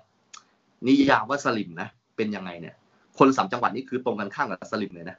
คือแบบถามว่าแบบคุณเป็นเสื้อแดงไหมผมว่าแบบเขาไกลกว่าเสื้อแดงเนี่ยคือแนวคิดประชาธิปไตยเขาเขาสุดยอดมากเลย ถ้าเกิดพี่ไปคุยเรื่องประชาธิปไตยกับคนมุสลิมนะ พี่จะได้เห็นแบบความคิดที่แบบก้าวหน้ามากเลย แต่แบบสุดท้ายอะ พอพี่ยิงคำถามไปว่า แล้วทำไมศาสนามึงต้องมีเมียสี่คนวะเฮ้ยเขาเขาโกรธพี่เลยนะคืออ๋อคือคือการมีเมียสี่คนเนี่ย มันขัดแย้งกับประชาธิปไตยมากเลยนะคือถ้าเกิดเรามองว่าประชาธิปไตยคือสิทธิเสรีภาพทุกคนเท่าเทียมอะไรประมาณนี้นะอ่าการมีเมียสี่คนเนี่ยก็คืออ้าวแล้วคุณจะไปคุยกับเมียคนแรกคุณได้ยังไงว่าแบบคุณก็จะขอมีเมียอีกคนหนึ่งประมาณเนี้ยมันมันงงอะพี่นึกออกไหม เพราะฉะนั้นอืมเขาก็เลยมองว่าสุดท้ายแล้วเนี่ย เวลาที่เราพูดคุยอะไรกันเนี่ยออกรถออกชาติเนี่ย มันก็จะมีขอบเขตอยู่ประมาณหนึ่งว่า อย่าไปแตะเรื่องศาสนาเลยเรื่องพวกนี้นะเพราะว่าอ่ใช่ใช่ใช่เรื่องพวกนี้ละเอียดอ่อนมาก คือหลาย ๆ คนเนี่ย เลือกที่จะไม่คุยกับเราเลยนะพี่ เพราะมีความรู้สึกว่าเดี๋ยวมึงก็ดูถูกศาสนากูอีกอะไรเงี้ยอืมเออ นี่คือนอกจากแบบชีวิตที่มันแบบว่าเริ่มไปเรื่อยๆแล้วต่างกันแบบ ไม่ไม่ไม่สามารถมาจอยกันได้แล้วนะ เนี่ยมันเป็นสิ่งหนึ่งก็คือต่างคนคือมันมันมีเพื่อนผมคนเนี้ยเหมือนกับเข้าใจศาสนามากคือแบบพอถึงเรื่องศาสนาเนี่ยเขาก็แบบนั่งฟังได้ประมาณเนี้ยจนแบบเพื่อนทางมุสลิมเลยบอกเลยว่าเฮ้ยทำไมมึงไม่ย้ายศาสนามาเลยวะมาอยู่กับกูเลยเนี่ยเออประมาณเนี้ยซึ่งแบบสุดท้ายแล้วมุสลิมเนี่ยมีในในสามจังหวัดนะผมไม่ได้แบบเคลมมั่วนะครับคือมุสลิมในสามจังหวัดเนี่ยมองว่าไม่เขาก็เราเลยอะมันไม่มีแบบ มันไม่มีแบบตรงกลางอะพี่อืมเออที่ที่จะสามารถเบลนกันแบบว่า กลางๆได้อย่างเงี้ยเออ ซึ่งแบบตรงนี้มันเป็นอะไรที่ค่อนข้างน่าเสียใจเหมือนกันนะ เพราะว่าถ้าเกิดสมมติว่ามันจะมีสันติภาพจริงๆนะความคิดผมนะมันควรจะต้องแบบหาจุดตรงกลางได้ แต่ว่าเนี่ยเรื่องศาสนาคงไม่ได้แล้วแหละทีนี้ก็คือคงจะจริง ๆ จังๆ แล้วก็คือว่ามันมันเป็นแบบอะไรที่แบบถูกเขาเรียกว่าอะไรอะถูกตราไปแล้ว ก็คือว่าไปเปลี่ยนไปดัดอะไรคงคงไม่ไม่เหมาะอะไรอย่างเงี้ยผมก็เข้าใจตรงนี้ก็เคารพด้วยนะครับ แต่ว่านั่นแหละ อถึงจุดจุดๆหนึ่งเนี่ยมันก็จะมีคนพูดบางกลุ่มอะอย่างเช่นว่ามีดราม่าหนึ่งที่โรงพยาบาลยะลาพี่ดราม่าตรงนี้ก็คือว่าโรงพยาบาลยะลาบอกว่ามีจานที่ที่เคยกินข้าวแบบจานของอ่าโรงพยาบาลที่จะเห็นถาดหลุมที่จะแบบเก็ตเลยใช่ไหมเอ้ยคุณทีคุณนี้เนี่ยดราม่านี้เหมือนอ่าผมจะเคยได้ยินด้วยเคยได้ยินใช่ไหมเออใช่ขอพูดอีกรอบนึงแล้วกันนะอ่าก็ได้คือเลว่ายดราม่าในโรงพยาบาลยะลาคือมีมุสลิมบางคนไม่ยอมรับฐานหลุมพวกนี้ เพราะว่า เคยได้ยินมาว่า มันแบบใส่แกงจืดหมูมาอะไรเนี่ยอ๋ออะไรประมาใช่ณเนี้ยเคยเคยใส่ เคยเป็นภาชนะบรรจุอาหารที่เคยแบบมีหมูมาก่อนอะไรเงี้ยอืมใช่ใช่แล้วก็อืมเขาก็แบบไม่สบายใจที่แบบจะรับประทานจากอืมภาชนะเหล่านี้นะครับ แล้วแบบว่าเราก็ไม่รู้จะทำยังไง ก็เลยบอกว่าแล้วจะให้ทำยังไงให้แบบแยกไปแบบเป็นสองสองชนิดอย่างนั้นเหรอว่าแบบว่าอืมไอ้นี่ของมุสลิมไอ้นี้ของพุทธอย่างนั้นเหรออะไรประมาณเนี้ยอืม ในเมื่อแบบว่างบประมาณเนี่ยมันก็มาแบบรวมกัน เวลาคุณใช้อ่าเข็มฉีดยา คุณก็ใช้แบบทั้งพุทธทั้งมุสลิม แต่ทำไมแบบเป็นอาหารแล้วมันต้องแยกกันประมาณเนี้ยอืมก็เลยแบบเกิดดราม่าที่แบบว่า อย่างที่เรารู้ว่าเจ้าหน้าที่ภายในเนี่ย ก็เริ่มมีคนมุสลิมเยอะแล้วเขาก็ต่อสู้ให้พี่น้องเขาประมาณเนี้ยอืมส่วนคนพุทธที่แบบเหมือนป้าผมที่เป็นลงเป็นนางพยาบาลมาแบบแบบจนเกษียณแล้วเขาก็ตไม่ลอดยอมชีวิตคเลรัยบนะอ่าเออเขาบอกว่าทำไมแต่ก่อนอยู่กันได้อะไรแบบเนี้ย ทำไมอ่าเดี๋ยวเดี๋ยวนี้แบบต้องเรียกร้องอะไรขนาดนี้เลยเหรออะไรประมาณเนี้ยอืมเอออืมซึ่งซึ่งเนี่ยว่าเป็นปัญหาที่ผมมองว่า มันมันยิ่งใหญ่กว่าระเบิด ยิ่งใหญ่กว่าการยิงกันอีกนะคือปัญหาเรื่องของทัศนคติเนี่ยครับ คือผมแบบใช่ไม่ได้แบบฟันธงนะพี่ว่าแบบว่าใครจะถูกหรือใครจะผิดอย่างเนี้ยอืมคือผมว่ามันก็มีทั้งส่วนถูกส่วนผิดพอๆกันเลยเนี่ยใช่คือถ้าเกิดสมมุติว่าเราไปคุยกับทางมุสลิมนะถ้าเกิดเขาไว้ใจเรานะพี่เขาก็จะแบบอ่าพูดไว้ก่อนเลยว่าแบบเออประวัติศาสตร์ของเขาเนี่ยเขาถูกกระทำมาตลอด เหมือนเหมือนที่ไผ่ชอบพูดในในรายการนะว่าใช่จำได้เวลาที่จำผมได้ไปคุยมุสลิมเนี่ยก็คือเขาก็แบบว่าถูกปลูกฝังมาตลอดว่าแบบเขาโดนกระทำอะไรมาเนี่ยซึ่งอืมอืมถ้าอ่านจริง ๆ มันก็ก็ค่อนข้างค่อนข้างใช่นะก็คือเหมือนกับว่าบางทีก็นั่งกินข้าวกันในครอบครัวพี่แล้วอยู่ดีก็ถูกค้นบ้านอะไรเนี่ย แล้วก็อะไปรู้ตัวอีกทีนึงก็แบบอยู่ในค่ายละอะไรประมาณโดนลากไปอืมใช่ แล้วพออยู่ในค่ายแล้วทุกอย่างมันก็อยู่ภายนอกสายตาของพี่น้องในหมู่บ้าน แล้วพี่น้องในหมู่บ้านอะพี่พี่นึกออกไหมพอแบบอะสมมติว่าพ่อเราแบบโดนลากไปเนี่ย เราแม่งก็จินตนาการเป็นร้อยแปดแล้วอะพี่นึกออกไหมว่าใช่มันว่าเกิดมัอะนไรขึ้นจะเกิดอะไรในค่ายขึ้นหรือเปล่าเข้าใจใช่มันทำให้คนเนี่ยพี่คือคนดีคนเลวมันมีทุกสังคมเนาะมันทำให้ใช่คนบางคนเนี่ยที่คิดจะสร้างอะไรแบบนี้อยู่แล้วเนี่ย พร้อมที่จะปลุกระดมทุกคนใช่ใช่ให้ทำอะไรบางอย่างถูกที่ถูกมัน ส่อไปถึงแบบการแยกดินแดนอะไรประมาณเนี้ยใช่เออมันคือคนบางคนมันมีจินตนาการอยู่ มันรอให้ใช่แบบมีประกายไฟคุขึ้นมาเนี่ยใช่แล้วใช่ทหารเราแม่งก็แบบทำอะไรพวกเนี้ยบ่อยเหลือเกิน เอออืมอะไรประมาณเนี้ยคือผมเพราะฉะนั้นครับผมคบเรื่องพี่มีเรื่องะไนี้เข้าใจนะ เพราะว่าอ่าฮะคือเหมือนที่ครูไผ่บอกนะ คือคนเราเนี่ยมันก็มีแบบมีทั้งดีแล้วก็ไม่ดีนะ ไม่ไม่ว่าจะครับเป็นทหารข้าราชการหรือประชาชนก็มีตรงเนี้ยคราวเนี้ยพอมันเกิดเกิดเคสประมาณนี้ขึ้นว่าเฮ้ย ฉันไม่ได้รับความเป็นธรรมจากเธอ เธอไม่ได้รับความเป็นธรรมให้คือเรื่องนี้มันมันมีเคสเคสสั้นๆที่ที่เคยเจอมาด้วยตัวเอง สมัยก่อครันบเมื่อนานแล้วเนี่ยเอ่อพวกเราเนี่ยก็เวลาขับรถมอเตอร์ไซค์ในในตัวเมืองเนี่ยแต่จริงๆแล้วคนยะลาเขาเรียกว่ารถเครื่องนะครับรถเครื่องเออมันก็มีใครพูดว่ามอเตอร์ไซค์เลยกลับครับกรุงเทพไปแล้วเอ่อพอเราขับรถเครื่องอยู่ในเมืองยะลาเนี่ยตำรวจเนี่ยก็ไม่จะจับหมวกกันน็อกสำหรับคนที่ไม่ใส่ความเป็นวัยรุ่นเนอะเราก็ไม่อยากใส่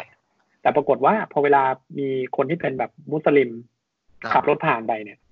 ก็ก็ไม่จับก็ปล่อยผ่านเนี่ย พวกเราก็เคยไปถามเอาแล้วทำไมพี่ไม่จับคนนั้นน่ะหมวกกันน็อกก็ไม่ใส่เหมือนเรา อ่าอ่าอ่านึกออกไหมมันมันครัก็บมันก็มีมีความแบบเล็กๆในเอ่อมีความรู้สึกแบบเอ๊ะทำไมเกิดขึ้นกับไม่ไม่ว่าจะเป็นแบบคนของที่ไม่ได้นับถือมุสลิม หรือว่าคนของเจ้าหน้าที่แล้วก็ของมุสลิมเอง ในในทางกลับกันทางผมก็เข้าใจว่าชาวมุสลิมก็เคย ได้รับความไม่เป็นธรรมจากการปฏิบัติของทางเจ้าหน้าที่หรือว่าของอของคนที่นับถือต่างศาสนาเหมือนกัน หรือแม้กระทั่งเจ้าหน้าที่เองก็รู้สึกว่า เออการสื่อสารกับชาวบ้านที่พูดคนละภาษากับเราเนี่ย ความไว้วางใจของชาวบ้านที่ไว้ใจเรากับไว้ใจกับคนที่คุยภาษาเดียวกันเนี่ยเขาน่าจะไว้ใจคนที่คุยภาษาเดียวกันมากกว่า อย่างเช่น เหมือนเหมือนที่ครูใบพูดเมื่อกี้ว่า เอ้ยอาจจะโดนแบบเชิญตัวไปไหนสักที่หนึ่งแต่ว่าสมมุติว่ามีใครสักคนมาพูดเกี่ยวกับข่าวลือ ซึ่งเป็นการพูดด้วยภาษาเดียวกันกับเขาเนี่ย มันก็มีโอกาสที่จะทำให้เขาเชื่อได้มากกว่า เชื่อจากเจ้าหน้าที่ อันนี้พูดกลางๆนะก็เคยเจอมาแบบในหลาย ๆ เหตุการณ์เหมือนกันแม้กระทั่งเพื่อนที่เป็นคนที่เคยอยู่หน่วย คนที่ปัจจุบันนี้อยู่อยู่หน่วยกู้ระเบิดเนี่ยก็ก็เคยครับทำงานที่จะต้องแบบ เอ่อคล้าย ๆกับ อ่าไปเชิญตัวทางพี่น้องมุสลิมมาสักคนหนึ่งแล้วก็ให้มาอยู่ในที่นี้ก่อน เพราะว่ามีการตรวจสอบได้ว่าเอ่อน่าจะเกี่ยวข้องกับเหตุการณ์นู้นเหตุการณ์นี้อะไรเงี้ยพูดง่ายก็คือเหมือนจะเชิญมาขัง แล้วก็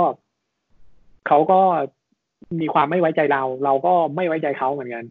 ก็มีการคุยกันอะไรอย่างเงี้ย เพื่อนผมก็พยายาม คืออย่างน้อยก็รู้สึกว่าสิ่งที่เพื่อนผมปฏิบัติต่อ ต่อพวกเขาเนี่ย ก็ก็ดีอะรู้สึกว่ามีความเป็นมนุษย์ปฏิบัติต่อเพื่อนมนุษย์ด้วยกัน ถ้าถ้าไม่มองศาสนานะแล้วเพื่อนก็ยังเล่าให้ฟังว่า แต่มันก็มีเจ้าหน้าที่หรือกลุ่มคนบางคนที่ไม่ได้ปฏิบัติต่อต่อกันและกันอย่างที่เป็นมนุษย์เหมือนมนุษย์ควรปฏิบัติด้วยกันเลยเนี่ย มันทำว่าจริง ๆ ปัญหาส่วนหนึ่งที่มันที่มันยังอยู่เนี่ย ก็เพราะเพราะเรื่องพวกนี้เป็นเหตุผลด้วยหรือเปล่าอะไรอย่างเงี้ยการจะสร้างความไว้ใจให้กับใครสักคนหรือคนต่างศาสนาเนี่ย ผมว่ามันมันยาก แต่ถ้าเราไม่เริ่มทำเลย มันก็มันก็ไม่มีทางที่จะเกิดขึ้นได้ อืม ครับฮะอันนี้ก็เป็นก็มุมมองนะครับ ผมก็นั่นแหละ คือที่เล่ามาเนี่ย ดูเหมือนแบบว่าจะจะสิ้นหวังมากเลยเนาะเพราะว่าดูแล้วทัศนคติมันเป็นเรื่องที่ยากที่สุดละ ที่แบบว่าเราจะแบบจูนให้ให้กลับมาตรงกันเนี่ยมันมันทำให้เราแบบมันนึกถึงความหลังไงพี่ที่แบบเราเคยอยู่ด้วยกันเลยวันเนี้ยใช่ไม่ตอนนั้นเราอยู่กันยังไงแล้วว่ามันทำให้เราลืมอะ เราอยากจะแบบว่า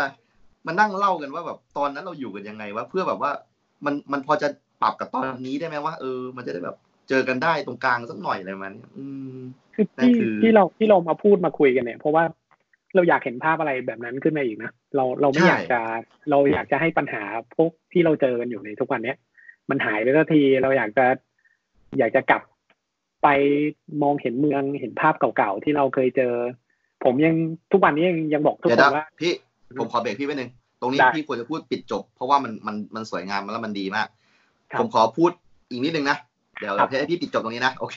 อะพี่พี่พี่พี่จำตรงนี้ไว้หน่อยนะโอเคได้คือ พี่คิดไผ่ก็คิดนะ และหน่วยงานภาครัฐก็คิดถูกต้องไหมเพราะว่าไม่มีใครอยากให้ยาลาเป็นอย่างนี้หรอกนะครับใช่ทีนี้เมื่อวานเนี่ย ชื่อที่ถูกเมนชั่นถึงก็คือกอรมนพี่ในใน แถลงของคุณวิโรจน์นะอะอ่าอ่าทีนี้เรามาฟังแถลงของครูไผ่บ้างนะครับสำหรับกอรมนนะครับครับคือครับหน่วยงานที่อยากจะสร้างสันติสุขให้กับสามจังหวัดมากๆนะครับอืมทีนี้ผมจะพูดถึงวงในพี่เกี่ยวกับ ไม่ไม่ผิดกฎหมายนะ ไม่ผิดกฎหมายนะอ่าเกี่ยวกับ pop culture พี่อ่าน่าสนใจนะ pop culture ของยะลาว่าเขาเนี่ยพยายามจะเอาสิ่งต่างๆ ที่เป็น pop culture เนี่ยเข้ามาสู่ยะลา ถ้าเกิดพี่ไปยะลาเมื่อไม่กี่ปีที่ผ่านมา พี่จะเห็นกราฟฟิตี้ถูกต้องไหมฮะถูกถูกใช่ของของ Alex Face ใช่ไหมฮะ ที่เป็นใช่กราฟฟิตี้ชื่อดังของประเทศไทย มาพ่นใกล้ๆโรงหนังรามมันของเราอะก็คือตรงซอยนั้นเป็นบ้านเมืองเก่าเนาะเราจะเห็นกราฟฟิตี้สวยๆเนี่ยครับ ซึ่งฉลาดมากนะผมว่าตรงนั้นมันเป็นจริง ๆ แล้วมันเป็นซอยเปี่ยวนะถ้าเราจำได้ เด็กติดยงติดยามาเช่าบ้านเล่นยากันตรงนั้นก็เยอะอะไรประมาณเนี้ยอืมน่ากลัว นะครับ แต่ว่าพอมีกราฟฟิตี้มันก็เลยมีไฟถนนมา เพราะคนต้องไปถ่ายรูปประมาณเนี้ยมันทำให้ตรงนั้นคึกคัก แล้วก็มีอ่าคนไปขายของขายของเพราะรู้ว่าเดี๋ยวต้องมีคนไปถ่ายรูปประมาณเนี้ยซึ่งตรงนี้ก็ดีนะไอ้ที่ผมขอโทษดีผมไม่ได้ไป research มาว่าเป็นไอเดียใครนะแต่น่าจะเป็นเทศบาลยะลาไปติดต่อมานะครับ แล้วก็เทศบาลยะลายังเอา pop culture น่ารักน่ารักอย่างเช่นดนตรีคลาสสิกมาครับสอนให้เด็กๆ ประมาณเนี้ยเรามีวง อ่าออร์เคสตราเป็นของตัวเองประมาณเนี้ยนะครับอะอืมทีนี้นั่นคือเทศบาลเขาก็ดูแลเขาก็มีอะไรนะอ่า TCDC ใช่ไหมฮะที่แบบว่าเป็นใช่ไม่ใช่ TCDC ไอ้ TK Park ผมพูดผิด อ่าถูกถูกถูกที่เฮปาร์คอ่าไปเขามีเปิดเขามีที่ที่ศูนย์เคเยาวชปาร์นคที่ยะลาใช่ทำให้แบบว่าเราได้อ่านหนังสือแบบเดียวกับที่เด็กในสยามได้อ่านประมาณเนี้ยใช่ไหมใช่เพราะว่าผมเคยเข้าไปหนังสือดีมากนะครับอะโอเค นั่นคือเทศบาลยะลานี่ขอชื่นชมนะครับอะกอรมนทำอะไรให้ยะลาบ้างนะครับ ถ้าเกิดพี่ฟังข้อมูลเนี่ยครับพี่จะแบบหนาวเหมือนคุณวิโรจน์เมื่อคืนเลย คือว่ากอ.รมน.เนี่ยครับ ชอบจัดงานพี่จัดงานเหมือนกับจัดจัดงานแบบถนนคนเดินอะไรประมาณเนี้ยอ่าอ่าทีนี้เวลามีถนนคนเดินเนี่ย ถามว่าคนยะลาเนี่ย ไปไหมก็ไปครับแต่ว่าไม่ได้เยอะมากแต่ถามว่าคนยะลา enjoy กับงานไหมหนึ่งคือความปลอดภัยไม่มีใครกล้าเท่าไหร่ ก็คือคนไปก็อาจจะเป็นวัยรุ่นหรือว่าคนที่ไม่กลัว แต่แบบอืมมันเป็นรุ่นพ่อรุ่นแม่เรา ถ้าเกิดพี่เริ่มจะแบบว่ามีครอบครัวมีลูกพี่ก็ไม่ไปหรอก ผมเชื่อใช่ไหมถูกมันก็น่ากลัวประมาณเนี้ยถูกถูกถูกทีนี้งานที่จัดล่าสุดเนี่ย ชื่องานยะลายะลาพี่คนยะลาไม่ค่อยได้ไปหรอก แล้วคนยะลาค่อนข้างจะแบบว่า มีภาพลบกับงานนี้ซะด้วยซ้ำเพราะว่ามีความรู้สึกว่าถ้าเกิดมีงานขึ้นมาเนี่ย ร้านรวงต่างๆ มันก็จะไปเทไปที่งานนั้น แล้วทีนี้ทำให้ร้านธรรมดาเนี่ยขายไม่ได้ประมาณอ๋อนี้เขาคิดอย่างนั้นนะอ่าแต่ไอ้ร้านที่อยู่ในงานเนี่ย มันขายไม่ได้พี่ แต่ว่ากอ.รมน.เนี่ยให้เงิน support พี่ คุณขายไม่ได้ไม่เป็นไร เราเงินเยอะมาก คุณต้องการเท่าไหร่แบบนี้คือแบบมันมันแบบพลิกความคิดเลยคือร้านปกติอย่างนั้นเลยเหรออ่าเอาเงินมาเช่าแผงเออใช่พี่อ่าต้องเอาเงินมาเช่าแผง แต่ร้านเนี่ยคือรับประกันรายได้เลย ถ้าไม่ถึงเดี๋ยวเราเราจ่ายให้เลย เออซับซิแต่ได้ถ้าเกิดให้เกิด้วนยก็ก็โอเคก็โชคดีไป คือครับเราต้องการให้คุณมาขายอะไม่งั้นงานเราแป๊กอะอืเอมอ นี่นี่คืออันดับแรกนะ อันนี้คือผมว่าอ่ามัมันก็เจ๋งแล้วนะ อันดับที่สองพี่คือยะลาในช่วงที่พี่ไม่อยู่เนี่ย 2019 2020 เนี่ย เป็นปีที่นักร้องไปเยอะมากเลยที่จังหวัดยะลาพี่อ่าคือแบบเคยได้ยินมากมหัศจรรย์มากเลย พี่จะได้แบบอ่าว่าไปเจอโจยบอย ไปเจอฟักกิ้งฮีโร่ไอพวกฮิปฮอปอ่าเนี่ยไปมาหมดละอ่าพี่เจอแม้ขนาดเป้อารักษ์อะแอนบีปีศาจแบนอะอ่า คุณคุณเป้ที่ร้องเพลงไม่ค่อยรู้เรื่องอะเออขอโทษครับนะคุณเป้ฟัง แต่ก็คุณเป้เนี่ยก็ยังเคยไปยะลาแล้วพี่ ครับ คือไปมาแล้วเป้มาเลมาเลเนี่ยเอออืมแล้วแบบนักร้องแบบว่าใครอะแบบเสียงดีเดอะสตาร์ประกวดอะไรก็ talent อะไรไปยะลาหมดเลยพี่ ทีเนี้ยผมเนี่ย ไปได้ยินมาจาก case case หนึ่งขอพูดชื่อเลย ก็คือคุณไทธนาวุฒิพี่เขาไปไปยะลา ที่ที่ต้องพูดชื่อเพราะว่ามันไม่ได้ยากอะไรมาก เพราะว่าคุณไทธนาวุฒิเนี่ย ไปเล่นไองานยะลายะลาเนี่ยพี่ที่ผมเล่าให้พี่ฟัง ก็คือเวลาที่เราอยู่ในงาน festival อย่างนี้ใช่ไหมมันก็ต้องมีครับแบบ main event แบบว่ามีเฮ้ยวันนี้ดาราใครมาวะแบบอ่าเบอร์ใหญ่เนี่ยก็จะมีไทยธก็จะดึนางวุฒิคนมาพี่โอเคอ่าอะไรวะเนี่ยเป็นแม่เหล็กดึงดูดนะนะอ่าทีเนี้ยผมก็งงว่า ก็อรมนมันชวนยังไงว่ามันถึงแบบมีดารามาไอ้พวกงานกิ๊กก๊อกพวกเนี้ยขายแบบปลาหมงปลาหมึกอะไรเนี่ยแต่มีแบบดารามีนักร้องถึงแม้ว่าเขาจะไม่ดังแล้วในตอนนี้แต่สมัยเรานะพี่นะไทยธนาวุฒินี่คือแบบเบอร์หนึ่งอะเออใช่ใช่ไหมเบอร์ต้นๆเลยใช่ประเทืองนี่วาเลยเนี่ย สมัยนี้อ่าคนแม่งแบบว่าเพลงหาเลยว่าแม่งเหยียดเพศที่หมายเลยอะโอเค ไทยธนาวุฒิไปเพราะว่าผู้จัดการเนี่ยครับเขาจะดีลกับกอรมน และไทยธนาวุฒิเนี่ยนะครับ จริง ๆ แล้วเนี่ย เป็นดีลที่มาจากผับในยะลาก่อนพี่เอออ่าอ่าอ่าคือผับในยะลาดิวมาก่อน บอกว่า เฮ้ยคุณ เนี่ย ผมจ้างคุณแสนหนึ่งอะไรประมาณนี้นะ แต่ว่าให้สองจ็อบเนี่ยไหนๆก็มายะลาแล้วไปเล่นไองานของตรงนี้หน่อยยะลายะลา เนี่ย ทางพี่ของกอรมนเขาจัด เดี๋ยวผมให้อีกห้าหมื่นอะไรประมาณนี้นะ อันนี้คือโปรเซสนะผับอ่าในยะลาก็ ไปจัดการตัวธนาวุฒิมา แล้วก็ไปรับเงินจากงาน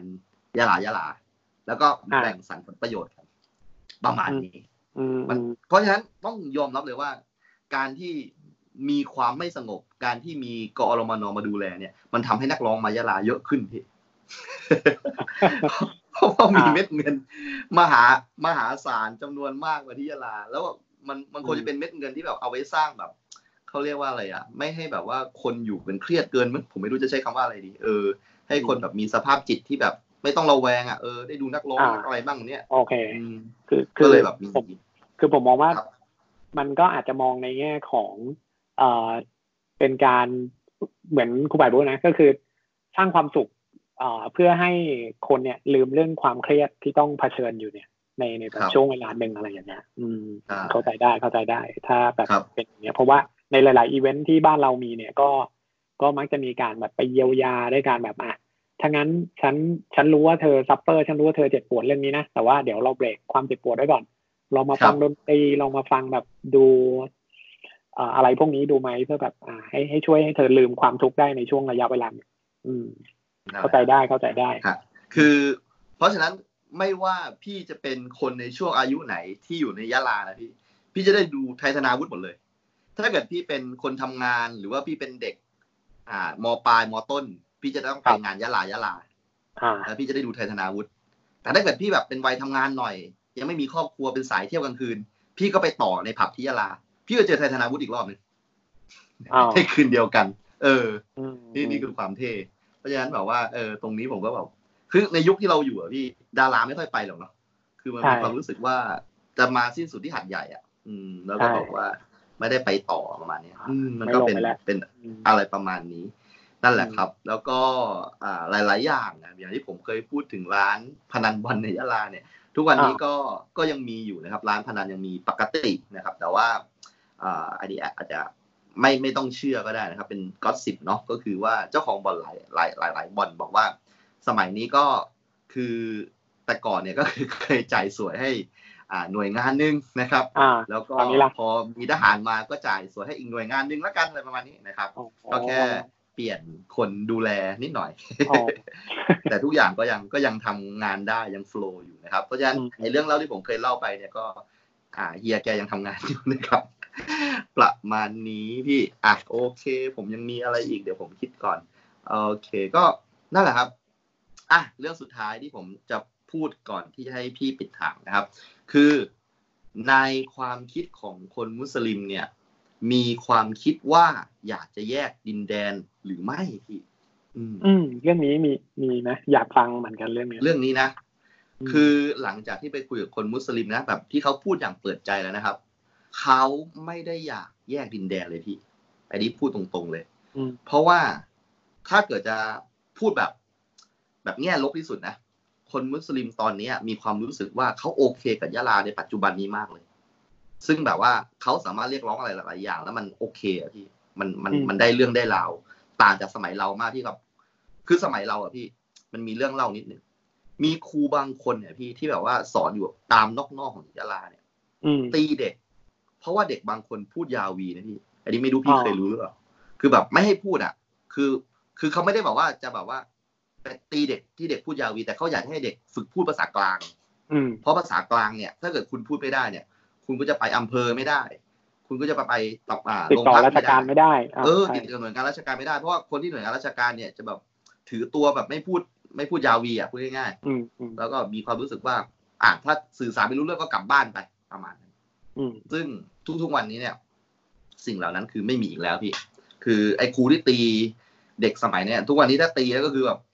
ขึ้นศาลขึ้นเป็อะนไรเรื่องแน่นอะอนอ่าจะเป็นเรื่องอะใช่ไหมเพราะมันเป็นแบอืบมประเด็นศาสนาด้วยเป็นภาษาพื้นถิ่นด้วยประมาณเนี้ยใช่อ่า ถ้าเกิดพี่ไปแบงค์พี่ก็จะเห็นว่าเฮ้ยพี่ก็จะรู้ว่าคนแบบตามนอกๆเนี่ย เป็นคนที่รายได้น้อย เพราะว่าอย่างที่ผมบอกคือคนมุสลิมชีวิตสมถะมากใช่ไหมเขาแบบอืมหกเจ็ดร้อยเขาอยู่ได้แล้วใช่ไหมไม่ต้องแบบว่าใช่อะไรมากเรียบง่ายต่อวันนี่วันละร้อยยังได้เลยอะไรแบบเนี้ยอืมรับจ้างอืมตัดยางกรีดยางก็ได้ละทีนี้อะพี่ ตอนช่วงพลังประชารัฐหาเสียงเนี่ย ก็จะมีบัตรพลังประชารัฐถูกต้องไหมครับที่จะมีเงินโอนไม่ให้เขาอะครับ อ่า บัตรคนจนอะที่เราพูดกันแบอ่าบว่าอ่าอ่า ธรรมดาธรรมดาภาษาปากชาวบ้านอะบัตรคนจน เวลาเพื่อนผมไปแบงก์อะพี่ เพื่อนผมก็จะเห็นคนมุสลิมอะเต็มแบงก์เลย เพราะว่าคนมุสลิมจะเป็นเอกลักษณ์ก็คือจะมีแบบผ้าคลุมใช่ไหมครับอ่าใช่แล้วก็จะมาแบบจากนอกนอกอะพี่ ซึ่งแบบ เขาอะอยู่กันแบบสมถะเรียบง่าย แต่ว่าพอรัฐให้เงินเขาก็ต้องมาเอาเนกอะไหมฮะเพราะฉะนั้นอืมทุกคนเนี่ยก็จะมาแบงค์แล้วก็จะพูดยาวีเลย แล้วก็บอกว่าไม่ไม่ไม่ได้แบบว่าพยายามพูดกลางเลยเนี่ย ซึ่งก็แบบถ้าเป็นสมัยก่อนนะสมัยเราก็คงจะคนพวกนี้คงโดนไล่ไปแล้วมันเนี่ยแต่แบบอ่าสมัยเนี้ยทางแบงค์เนี่ยต้องหาคนที่พูดยาวีได้มานั่งตรงเคาน์เตอร์ครับ แล้วก็อืมพูดคุยว่าแบบเฮ้ยป้าแบบว่าหลักฐานมันอย่างนี้นะอย่างนี้เป็นภาษายาวีประมาณนั้นอ่าครับ ซึ่งทำให้แบบเขาเรียกว่าไงอะคนที่มีอคติ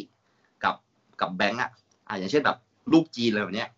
ต้องไปแบบทำธุรกรรมอะไรที่กรุงไทยอย่างเนี้ยก็จะรู้สึกว่าอะไรวะเนี้ยนึกออกไหมพี่อ๋อถ้าแบบโอ้โหแบบเต็มเต็มไปหมดเลยแบบเนี้ยเออออ่าอ่าแล้วเหมือนกับว่าบางคนถ้าเกิดเขาแบบไอ้นี่หน่อยอะเป็นคนที่แบบถือเนื้อถือตัวหน่อยบอกหุ้ยแบบเหม็นว่ะอะไรประมาณเนี้ยอ่านึกออกไหมเออซึ่งเราเราอาจจะไม่ทำอย่างนั้นหรอกแต่แบบคนใช่ที่เขาแบบใช่ถือตัวหน่อยบอกเหม็นว่ะอะไรแบบเนี้ย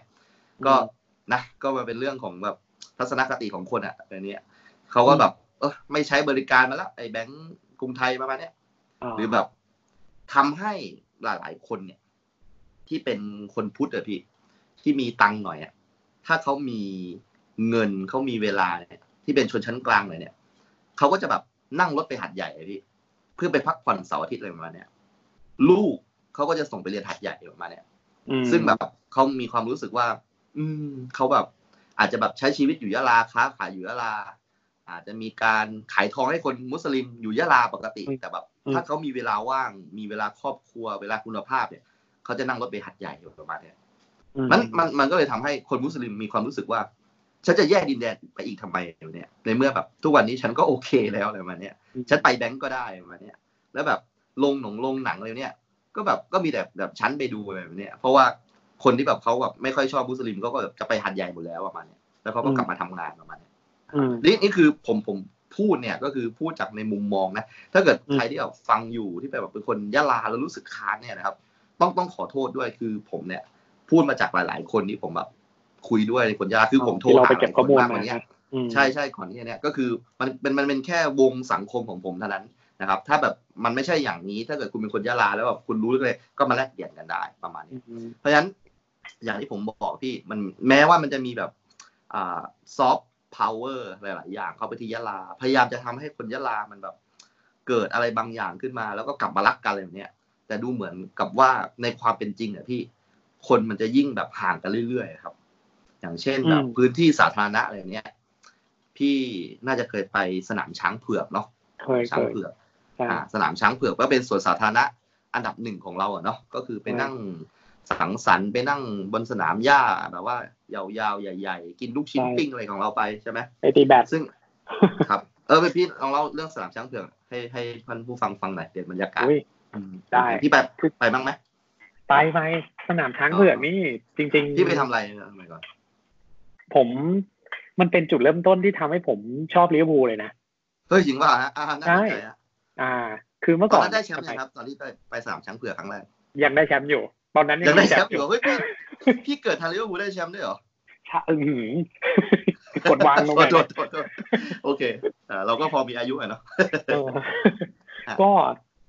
ด้วยด้วยความที่สมัยเด็ก ๆ ก็จะไปตีแบดใช่ไหมเขาจะมีแบบลงยิงที่เป็นแบบคอร์ดแบดอะมาตรฐานเลยนะใช่ใหญ่ใช่มากแล้วเราก็เข้าไปพอตีแบดเสร็จเราก็จะมานั่งพักเนี่ย สมัยนั้นเนี่ยที่นั่นก็จะมีหนังสือแบบหนังสือฟุตบอลเนี่ยแต่ผมจำชื่อจำหัวไม่ได้แล้วไม่รู้ว่าสตาร์ซ็อกเกอร์หรือว่าอะไรสักอย่าง แล้วด้วยความที่เราก็แบบเฮ้ยดูปกเอ้ยทีมนี้แม่งเจ๋งว่ะใส่เสื้อสีแดงด้วย แล้วก็อ่าน แล้วก็มีโอกาสได้อ่าน แล้วก็ได้จินตนาการแบบเป็นนักเตะคนนู้นคนนี้แล้วเราก็เริ่มรู้สึกแบบเฮ้ยลิเวอร์พูลแม่งเจ๋งว่ะไม่ธรรมดาว่ะเอ้ยกูตอนนั้นเชียร์คือทีมนี้แล้วกันพรอินไหมแถวๆนั้นไหมอ่าใช่โอเคยุคแบบฟาวเลอร์เพิ่งขึ้นมาอะไรอย่างเงี้ยทันปะอ๋อวะจำไม่ได้แล้วประมาณนั้นแหละอืมอ่าฮะก็ก็เลยมันทำให้เรารู้สึกแบบชอบลิเวอร์พูลอาคราวนี้กลับมา สนามช้างเผือกเป็นที่แบบวัยรุ่นชอบไปแบบนั่งพอดรักกันนะอ่าหรืออะไรอย่างเงี้ยนะเพราะว่ามันจะมีมันก็ศาจะลาเหมือนศาลาเป็นทำทำหรืออย่างเป็นธรรมจักรอยู่บนศาลาอ่าศาลาครับแล้วมันก็จะมีเปรี้ยวมีมีคล้ายๆภูเขาหรือเนินหรืออะไรสักอย่างอะใช่ใช่อยู่ในนั้นนะก็จะเดินขึ้นไปเพื่อแบบไปนั่งข้างบนเพื่อดูวิว หรือว่าแบบบรรยากาศดีอะไรเงี้ยอุ้ยสมัยก่อนสมัยเฮี้ยวๆเนี่ยเราก็เคยแบบแอบย่องไปกับเพื่อนสี่ห้าคนเพื่อไปดูว่าข้างบนเนี่ย มันมีอะไรกันแล้วการที่หนุ่มสาวเขามานั่งคุยกันค่ำๆมืดๆเนี่ย มันเป็นยังไงเออนี่จะมีแบบชีวิตมาก่อนเนี่ยครับ พี่ไปกลางคืนเลยใช่ไหมอืมอืมกลางคืนเย็นๆอะไรอย่างเงี้ยเออก็ดีอ๋อคือผมอะแล้วปั่นจักรยานพี่นี่แหละไปไอเนินนี้เหมือนกัน แต่ไม่ไม่อ่าไม่ไม่ได้ไปตอนเย็นนะไปตอนกลางวันอ่เพราะว่าผมอะมักจะมองว่าไอเนินเขาเนี่ยมันเป็นเนินเขาที่แบบว่าเหมือนกับ เป็นภูเขาทองของผมอะพี่ คือผมมักจะไปแล้วเจอว่าคนไปนั่งอะแล้วทำตังค์ตกไว้อะผมก็จะไปหาตังค์เลยพี่ คือผมเคยเจอแค่ครั้งสองครั้งอะแต่ผมแบบไปอ่าบ่อยมากว่าผมมีความรู้สึกว่าแม่งมันต้องมีคนทำตังค์ตกอีกแน่นอนเลยเนี่ยอ่าแล้วแบบเวลาผมไม่มีตังค์อย่างเงี้ยผมก็ไปที่นั่นอะแล้วแบบแบบว่ายกมือไหว้อะแล้วจะจะเจอตังค์บ่อยมาก เออมันก็แปลกดีนะเออเออเออดีนั่นแหละดีครับดี นี่ก็คือเอ่อเป็นสภาพภูมิภูมิทัศน์แล้วก็จะมีพวกไดโนเสาร์มียีราฟให้เด็ก ๆ ได้แบบใช่วิ่งเล่นได้ดูใช่สัตว์ดูอะไรกันไปเป็นรูปปั้นนะเนาะอืมประมาณนั้นเอ่อสำหรับสนามช้างเผือกนะครับ คือต้องบอกอย่างนี้ว่าอ่าช้างเผือกเนี่ยพี่พอจะรู้ประวัติเนาะก็คือเป็นช้างที่อ่าในหลวงใช่ไหมอะได้รับมาใช่ไหมครับ แล้วก็มาทำพิธงพิธีกันนะครับอ่าต้องบอกงี้ว่า ในหลวงรัชกาลที่เก้าเนี่ยครับเคยมายะลาแค่ครั้งเดียว ก็คือครั้งนั้นแหละ ครั้งที่ท่านได้แบบมาทำพิธีกับสนามช้างเผือกนี่แหละใช่แล้วก็เกิดเหตุการณ์ที่ช็อกโลกเลยกับคนยะลาใช่ทั้งประเทศเลย ทั้งทั้งประเทศต้องลงข่าวเลยก็คือว่า มีเหตุระเบิดนะฮะต่อหน้าพระพักตร์เลยใช่ต่อหน้าในหลวงรัชกาลที่เก้าเลย แล้วหลังจากนั้นก็ต้องบอกเลยว่าท่านแบบก็ไม่เคยได้เสด็จมาที่ยะลาอีกเลยประมาณเนี้ยใช่อืมซึ่งก็แบบเป็นความซับเฟอร์ของคนไทยนิดๆนะว่าแบบ ท่านไปทั่วเลยนะเออมีแบบพระราชตำหนักที่นาราธิวาสด้วย แต่แบบใช่ที่ยะลาเนี่ย ท่านคงจะแบบฝังใจว่าแบบไม่มาอีกเลยประมาณเนี้ยอืมอืม ซึ่งก็สนามช้างเผือกนอกจากจะมีช้างเผือกแล้วก็เป็นแบบที่ที่เราบอกว่ามีอ่าเขาเรียกว่าอะไรอะความความหลังกับพระราชาใช่ไหมมีความสำคัญตรงนี้ด้วยใช่ทีนี้สิ่งหนึ่งก็คือว่าสนามช้างเผือกเนื่องจากมีประวัติศาสตร์แบบเนี้ยก็เลยทำให้แบบว่าเป็นจุดที่ต้องแบบมีการเปิด เครื่องเสียงมันเป็นส่วนสาธารณะเนาะเมื่อหกโมงเย็นก็ต้องมีการเปิดเพลงชาติประมาเป็ณนเพลงชาติอ่าใช่ทุกคนก็ต้องแบบว่าเล่นตะกร้ออยู่เล่นบอลพลาสติกอยู่ก็ต้องหยุดใช่ไหมครับรถก็ต้องหยุดแบบว่าเพื่อเคารพธงชาติเพลงชาติประมาณเนี้ยนะครับอะนี่คือสิ่งที่จะเล่าให้พี่ฟังก็คือว่า ในปี 2019-2020 เนี่ย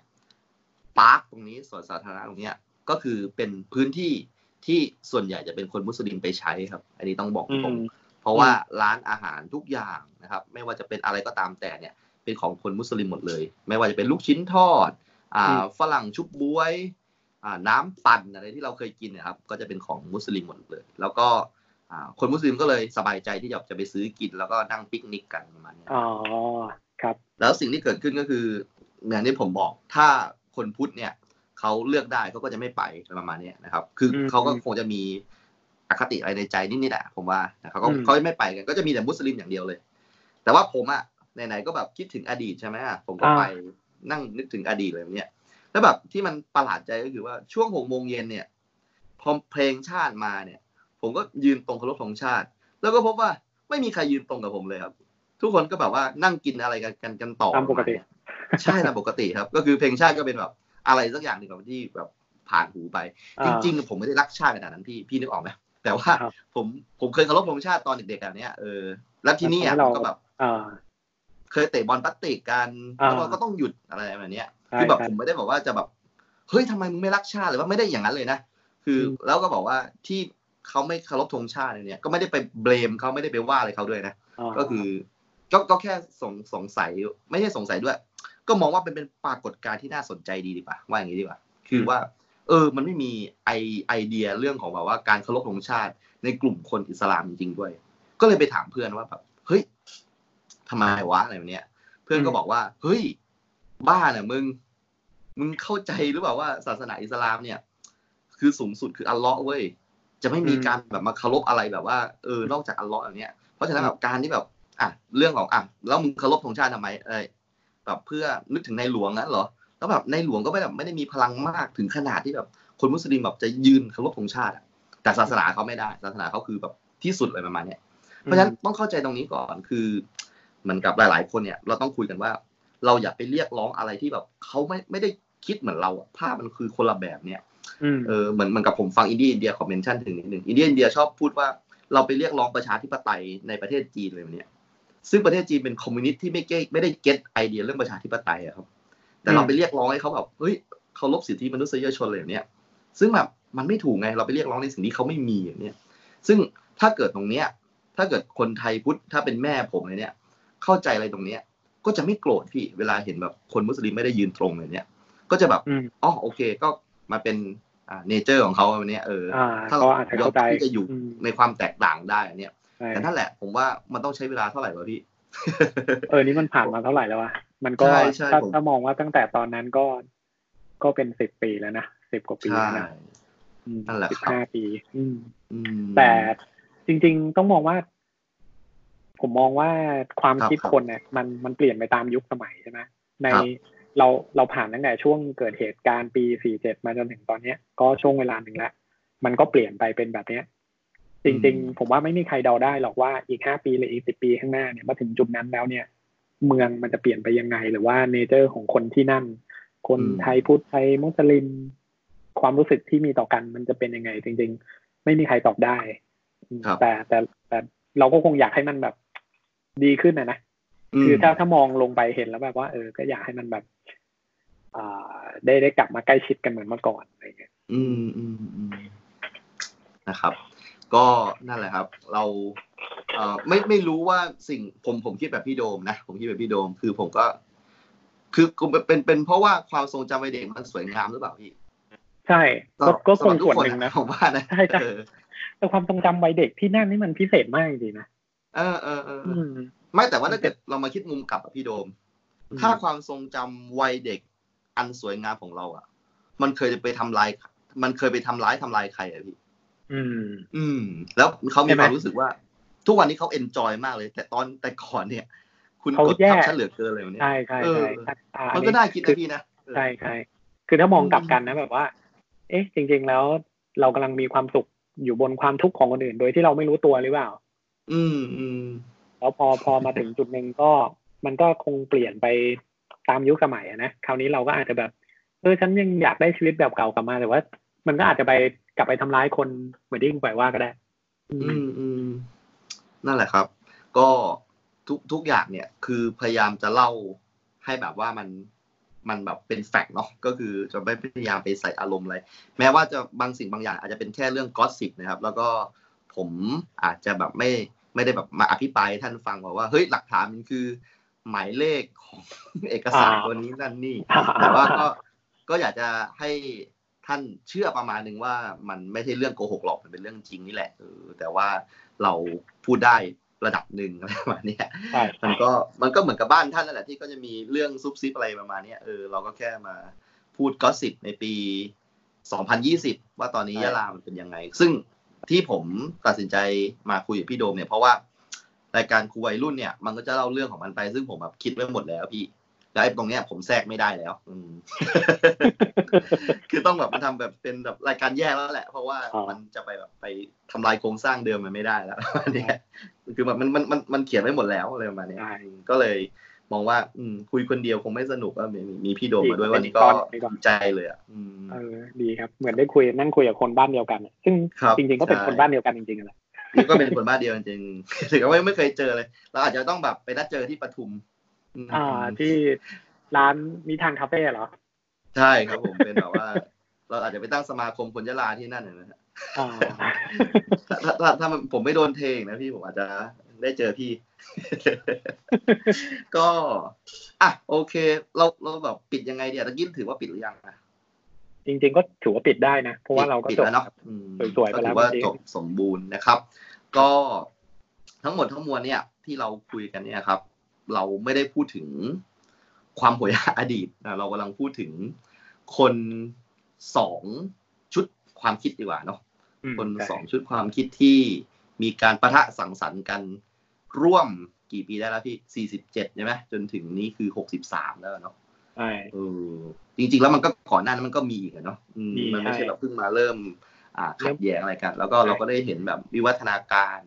จากอดีตจนถึงปัจจุบันเลยวันเนี้ยในใช่ฐานะที่เราอยู่ตรงนั้นเนี่ยนะครับ แล้วก็ในขณะที่ตอนนี้ทุกๆคนกำลังให้ความสนใจกับบ้านเกิดของเราอยู่นะเนี่ยเออใช่ในฐานะที่เราเคยไปอยู่ที่นั่นเลยเนี่ยก็อยากจะร่วมแชร์ประสบการณ์ให้ฟังนะครับ ก็หวังว่ามันคงจะเป็นประโยชน์นะครับ กับผู้ฟังเนาะสามครับโคเรดิโอใช่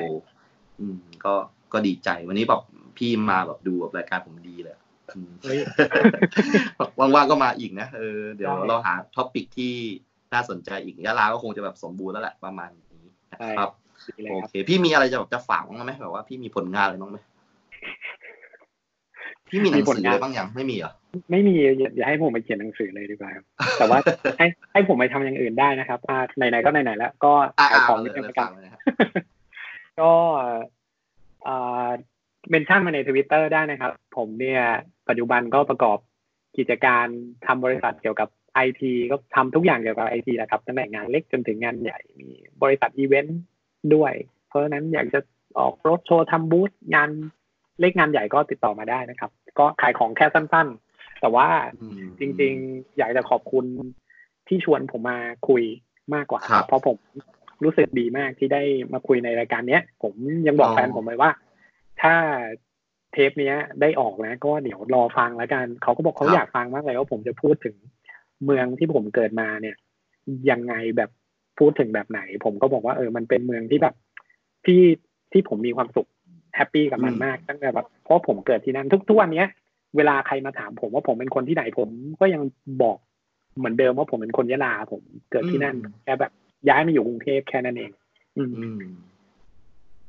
ใช่ อันนี้พี่อะไรนะผมเคยเห็นว่าพี่แบบว่าเป็นคนยะลาแต่อยู่วังหินอะไรสักอย่างใช่ไหมใช่ใช่ใช่ครับ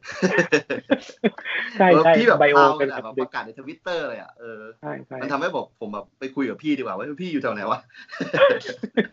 เออพี่เจ๋งมากเลยนะครับ ก็ยังยังมีเรื่องอะไรที่แบบพี่ยังไม่ได้เล่าไหมตอนนี้ช่วงท้าย ช่วงท้ายเหรอก็อ่ายังยังแบบมีที่เตรียมไว้แล้วแบบผมมันไม่เปิดช่องให้พี่เลยไหมมีบ้างไหม แม้แม้ว่ามันแบบจะแบบข้ามเนื้อเรื่องหลักไปแล้วแต่ว่าอันนี้ก็คือถือว่าเก็บตกไว้กันอะพี่มีอะไรที่เตรียมมาบ้างไหมมีนะ แต่ว่ามันมันเป็นชีวิตแบบชีวิตวัยรุ่นเนี่ยคือ อ่าได้ได้ได้พูดพูดได้ เพราะว่าเราเป็นอ๋อวัยรุ่นอยู่แล้วอะสักอีกสักนิดหนึ่งแล้วกันครับ ก่อนก่อนจะจบได้ได้แต่ผมหาวิธีปิดจบได้ผมเก่งครับผมครับได้ครับ ก็ครับผมผมอยากผมอยากจะบอกว่ายะลาเนี่ย คือช่วงเนี้ย ผมได้กลับมาปั่นจักรยานหนักๆอีครักบครั้งหนึ่งนะจริงๆแล้วสมัยก่อนเนี่ย สมัยเป็นเด็กเนี่ยที่บ้านก็ซื้อจักรยานให้หนึ่งหนึ่งคัน ความที่ที่ยะลามันเป็นเมืองง่ายๆอะมันสามารถคุณจะสามารถปั่นจักรยานไปไหนก็ได้นะ โดยที่รถไม่เยอะแล้วก็รถแทบจะไม่ได้ทำอันตรายกับคุณเลย ทุกคนก็เคารพกฎจราจรกันดี ผมสามารถปั่นจากบ้านผมซึ่งอยู่หน้าเทคนิคเนี่ย ไปถึงศูนย์ทดลองการยาง นั่นผมปั่นจักรยานเลยนะไกลมากเลยแถวใกล้ๆบ้านมากครับคุณวันนอร์อะครับครับ อ่า แล้วก็เข้าไปในศูนย์ทดลองการยางขึ้นไปในภูเขาที่เขามีแบบทดลองกันแล้วก็ ไปนั่งดูวิวกับเพื่อนๆสองสามคน มองลงมาข้างล่างจากบนภูเขาอะมันมันทำให้ผมแบบโอ้มีมีภาพความทรงจำดีๆ เป็นแบบเป็นทุนให้แบบเวลาผมนึกถึงที่นั่นทีไรผมก็จะรู้สึกแฮปปี้กับตัวผมแล้วก็เพื่อนๆที่ไปด้วยกันเนี่ยแล้วก็ปั่นจักรยานอยู่ในเมืองเนี้ย เลยผมยังคิดอยู่เลยว่า วันหนึ่งเนี่ย ถ้าเกิดว่ายะลามันกลับมาแบบ มีเหตุการณ์รุนแรงน้อยลง ผมก็อยากที่จะแบบว่า เอ้ยชักชวนคนที่นั่นหรือ อะไรอย่างเงี้ยนี่ปั่นจักรยานไปปั่นจักรยานออกทริปกันที่นั่นดีกว่า ในแบบในยะลาอะไรเงี้ยให้ให้ทุกคนมองเห็นว่าแบบ เออยะลาแม่งมันก็น่าอยู่นะ มันมีมุมมองเราสามารถปั่นไปกินร้านทาราได้ ปั่นไปกินอืมผัดหมี่ตรงอ่าถนนรวมมิตรได้ ปั่นไปอืมนู่นไปนี่ในเมืองได้ หลาย ๆ ที่มันมียังมีที่น่าสนใจที่น่าเที่ยวเราปั่นไปเอ่อหน้าถ้ำได้ไปวัดคูหาพิมุกได้ อะไรอย่างเงี้ย มันแบบเออ มันมีมุมมองดีๆ หลาย ๆ ที่ที่เราอยากให้คนข้างนอกได้ได้เข้าไป อืมเนี่ยครับ ครับ ก็ที่ที่พี่พูดเนี่ยครับ ก็เชื่อว่าถ้ามีคนยะลาฟังอยู่ ถ้ามีเพื่อนผมฟังอยู่ก็คงจะจะ get ภาพมากว่า คือผมอาจจะอธิบายให้ท่านนึกถึงอย่างนี้แล้วกันอ่าต้องเป็นคนดูหนังนิดนึงนะ มันจะมีหนังเรื่อง Always Sunset อะครับ on the Third Street แต่สักอย่างเป็นหนังญี่ปุ่นนะพี่ครับ มันมันจะมีถ้าเกิดสมมุติว่าไม่ต้องดูหนังก็ได้อะดูโปสเตอร์อะโปสเตอร์จะเป็นแบบตะวันสีแดงๆประมาณนี้อยู่ในอยู่ในหน้าโปสเตอร์อะคือศูนย์วิจัยการยางเนี่ย ถ้าเกิดเราขึ้นไปที่จุดสูงสุดเนี่ย มันเราจะได้เห็นภาพที่ตกดินเนี่ยฮะนั่นคือใช่ใช่นาน่าจะเป็นภาพที่พี่โดมเห็นนะผมว่าใช่แล้วแบบมันจะเป็นแบบเนินเขาขึ้นไปอะไรเงี้ยเนาะซึ่งแบบ ผมก็เคยไปแต่ก่อนเนี่ย คือแบบ เยี่ยวใส่ไอ้นี่เลยอะพี่ขวดพลาสติกอะแล้วก็กินอะพี่ อืมเยี่ยวร่วมกันแบบสาบานเป็นพี่น้องเลยมาเนี่ยฮะเออผมผมก็ปั่นเหมือนกับพี่เหมือนกันนะตอนตอนนั้นแบบว่าเพลงของพี่มอสดังมากเลยที่แบบว่า อะไรนานานานานาอะไรเนี่ยฮะอยากติดใบพัดลัดท้องฟ้าดีไปหาเธอนะครับ นั่นคือเพลงที่แบบว่าเราร้องกันก่อนก่อนไปสู่วิจัยการยาง แล้วก็นั่นแหละครับ สาบานเป็นพี่น้องกันบนศูนย์วิจัยการยาง ฉี่ใส่ขวดพลาสติกแล้วก็กินกันนะครับ ซึ่งแบบทุกวันนี้ก็คงเป็นโคโรนาเลยหรือเปล่าสมัยก่อนโง่ก็ทุกวันนี้อ่าตรงข้างบ้านคุณวันนอก็จะเป็นเป็นปั๊มปั๊มน้ำมัน ซึ่งถ้าเกิดพี่ได้มีโอกาสไปจัดงานปั่นจักรยานอะไรเนี่ยนะพี่อาจจะไม่รู้นะว่าตรงนั้นนะเป็นแลนด์มาร์กเลยนะปั๊มเนี่ยคือตลกมากเลยก็คือว่าตรงปั๊มเนี่ยมีอ่าเด็กปั๊มที่หน้าตาหล่อมาก เหรอครับ มันมันทำให้สาวๆแบบว่าในยะลาชอบไปเติมน้ำมันเหรอที่นั่นอะเออทำให้ตรงนั้นคึกคักขึ้นมานะครับเออมันก็มีเรื่องเล่าสนุกสนุกๆตรงนั้นน่าสูนย์วิจัยการยางนี่แหละโอ้นะครับ นี่ก็น่ารักคือน่ารักอย่างเงี้ยชอบชอบครับผมครับ ก็ลองไปหาในเน็ตได้นะฮะเด็กปั๊มหล่อยะลาเนี่ยลองเสิร์ชดู ไม่น่าเชื่อครับ ตอนนี้ที่ขณะที่เรากำลังคุยกันเนี่ยครับ คุณวันมุฮัมหมัดนอมาทานะครับสสบัญชีรายชื่อพรรคประชาชาติกำลังอภิปรายพอดีเลยครับไม่รู้เขาพูดเรื่องเราหรือเปล่านะครับไม่รู้เขาพูดเรื่องสามจังหวัดหรือเปล่าเขาเหมือนจะพูดเรื่องแบบเด็กธรรมศาสตร์ เด็กจุฬาเดินขบวนอะไรสักอย่างผมเห็นภาพปิดเสียงไว้เออโอเคครับไม่เป็นไรครับ ท่านวันนอเราพูดเรื่องของบ้านเราแทนท่านแล้วครับนะครับ โอเค เรามีความภูมิใจในการเป็นคนยะลามากๆนะครับ โอเคอะจะต้องลงแล้วแหละเนาะก็คือขอบขอบคุณพี่โดมมากนะครับ ก็ถ้ามีโอกาส สมมุติเรามีประเด็นเกี่ยวกับเทคโนโลยีอะไรเราอาจจะเชิญพี่โดมมาพูดอีกนะครับได้ครับแต่เพราะว่าวันนี้สนุกมากเลย ไม่รู้ผมพูดเยอะเกินไปหรือเปล่าจนพี่ไม่ได้พูดหรือเปล่านะไม่ไม่ผมก็โอเคนะแฮปปี้มากผมชอบที่จะพูดสักยี่สิบสามสิบแล้วก็ที่เหลือฟังอย่างเงี้ยเอออ่า happy กับอย่างนี้แหละครับก็ก็ดีมากเลยมีแบบพี่เป็นอีกเสียงหนึ่งแบบมาเติมเต็มนะครับ ก็สำหรับวันนี้ครูไวครับนะครับมากับครับ guest คนแรกของเราคือพี่โดมนะครับ ผู้ที่คร่ำหวอดทางด้านเทคโนโลยีนะครับ แล้วก็ดูแลเรื่องของดิจิตอลอะไรเก่งกาจมากนะครับ สามารถที่จะติดต่องานนะครับ พี่โดมได้ที่ IDO เลยนะพี่อีกทีหนึงแอดอะไรแอดนะไอดีโอเอ็มอีแซครับ โอเคครับก็ หรือว่าถ้าเกิดคุณหาพี่โดมไม่เจอครับคุครัณบไปที่ทวิตเตอร์สีแดงๆ ที่เป็นออ่าง เออ แล้วคุณคุณมีโอกาสเจอพี่โดมสูงมากนะครับ เพราะว่าเหมือนกับว่าทุกครั้งที่ไอแอนเนี่ยจะโพสต์อะไรไปเนี่ยพี่โดมจะไปตอบตลอดนะครับ ก็คือเหมือนกับว่าเขาแบบรับลูกรับส่งกันมุกอะไรเขาแบบแม่นมากแต่ แต่แบบสองคนนี้แบบแม่นยำนะครับ โอเคนะครับ ก็ครับขอบขอบคุณพี่โดมอีกครั้งนะครับ ก็หวังว่าขอบวันนี้คงจะสนุกนะครับ แล้วก็หนึ่งชั่วโมงห้าสิบห้านาทีห้าสิบห้าวินาทีนี้นะครับ ก็ เป็นอะไรที่เรานะครับ อยากจะนำเสนอเกี่ยวกับบ้านเรา เกี่ยวกับความสงบ เกี่ยวกับความรุนแรง เกี่ยวกับทัศนคติของคน แต่ทั้งหมดทั้งมวลไม่ได้มีเจตนาร้ายนะครับ อยากจะใช่ให้ครับทุกๆอย่างอยากให้ทุกๆคน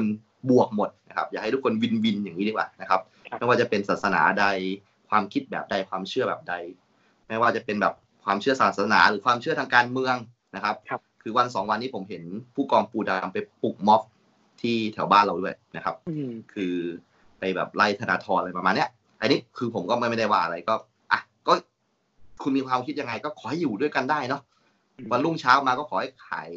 ข้าวขายอะไรกันต่อเลยนะครับนะก็ครับอยากให้อยู่กันแบบที่เราเคยอยู่นะแล้วเราก็ไปกดทับใครด้วยอย่างนี้แล้วกันนะครับครับนะจบดีไหมพี่ โอเคได้สวยมากโอโอเคมากเลยนะครับ ก็ใน เทปหน้าก็มาฟังกันต่อกับครูวัยรุ่นนะครับ ก็ครับขอขอบคุณพี่โดมด้วยที่ฟังรายการครูวัยรุ่นนะครับ ครับ ขอบคุณครูมากครับ แล้วก็ขอบคุณผู้ฟังทุกท่านมากครับ มีโอกาสครับผมก็หวังว่าจะได้มาเจอกันใหม่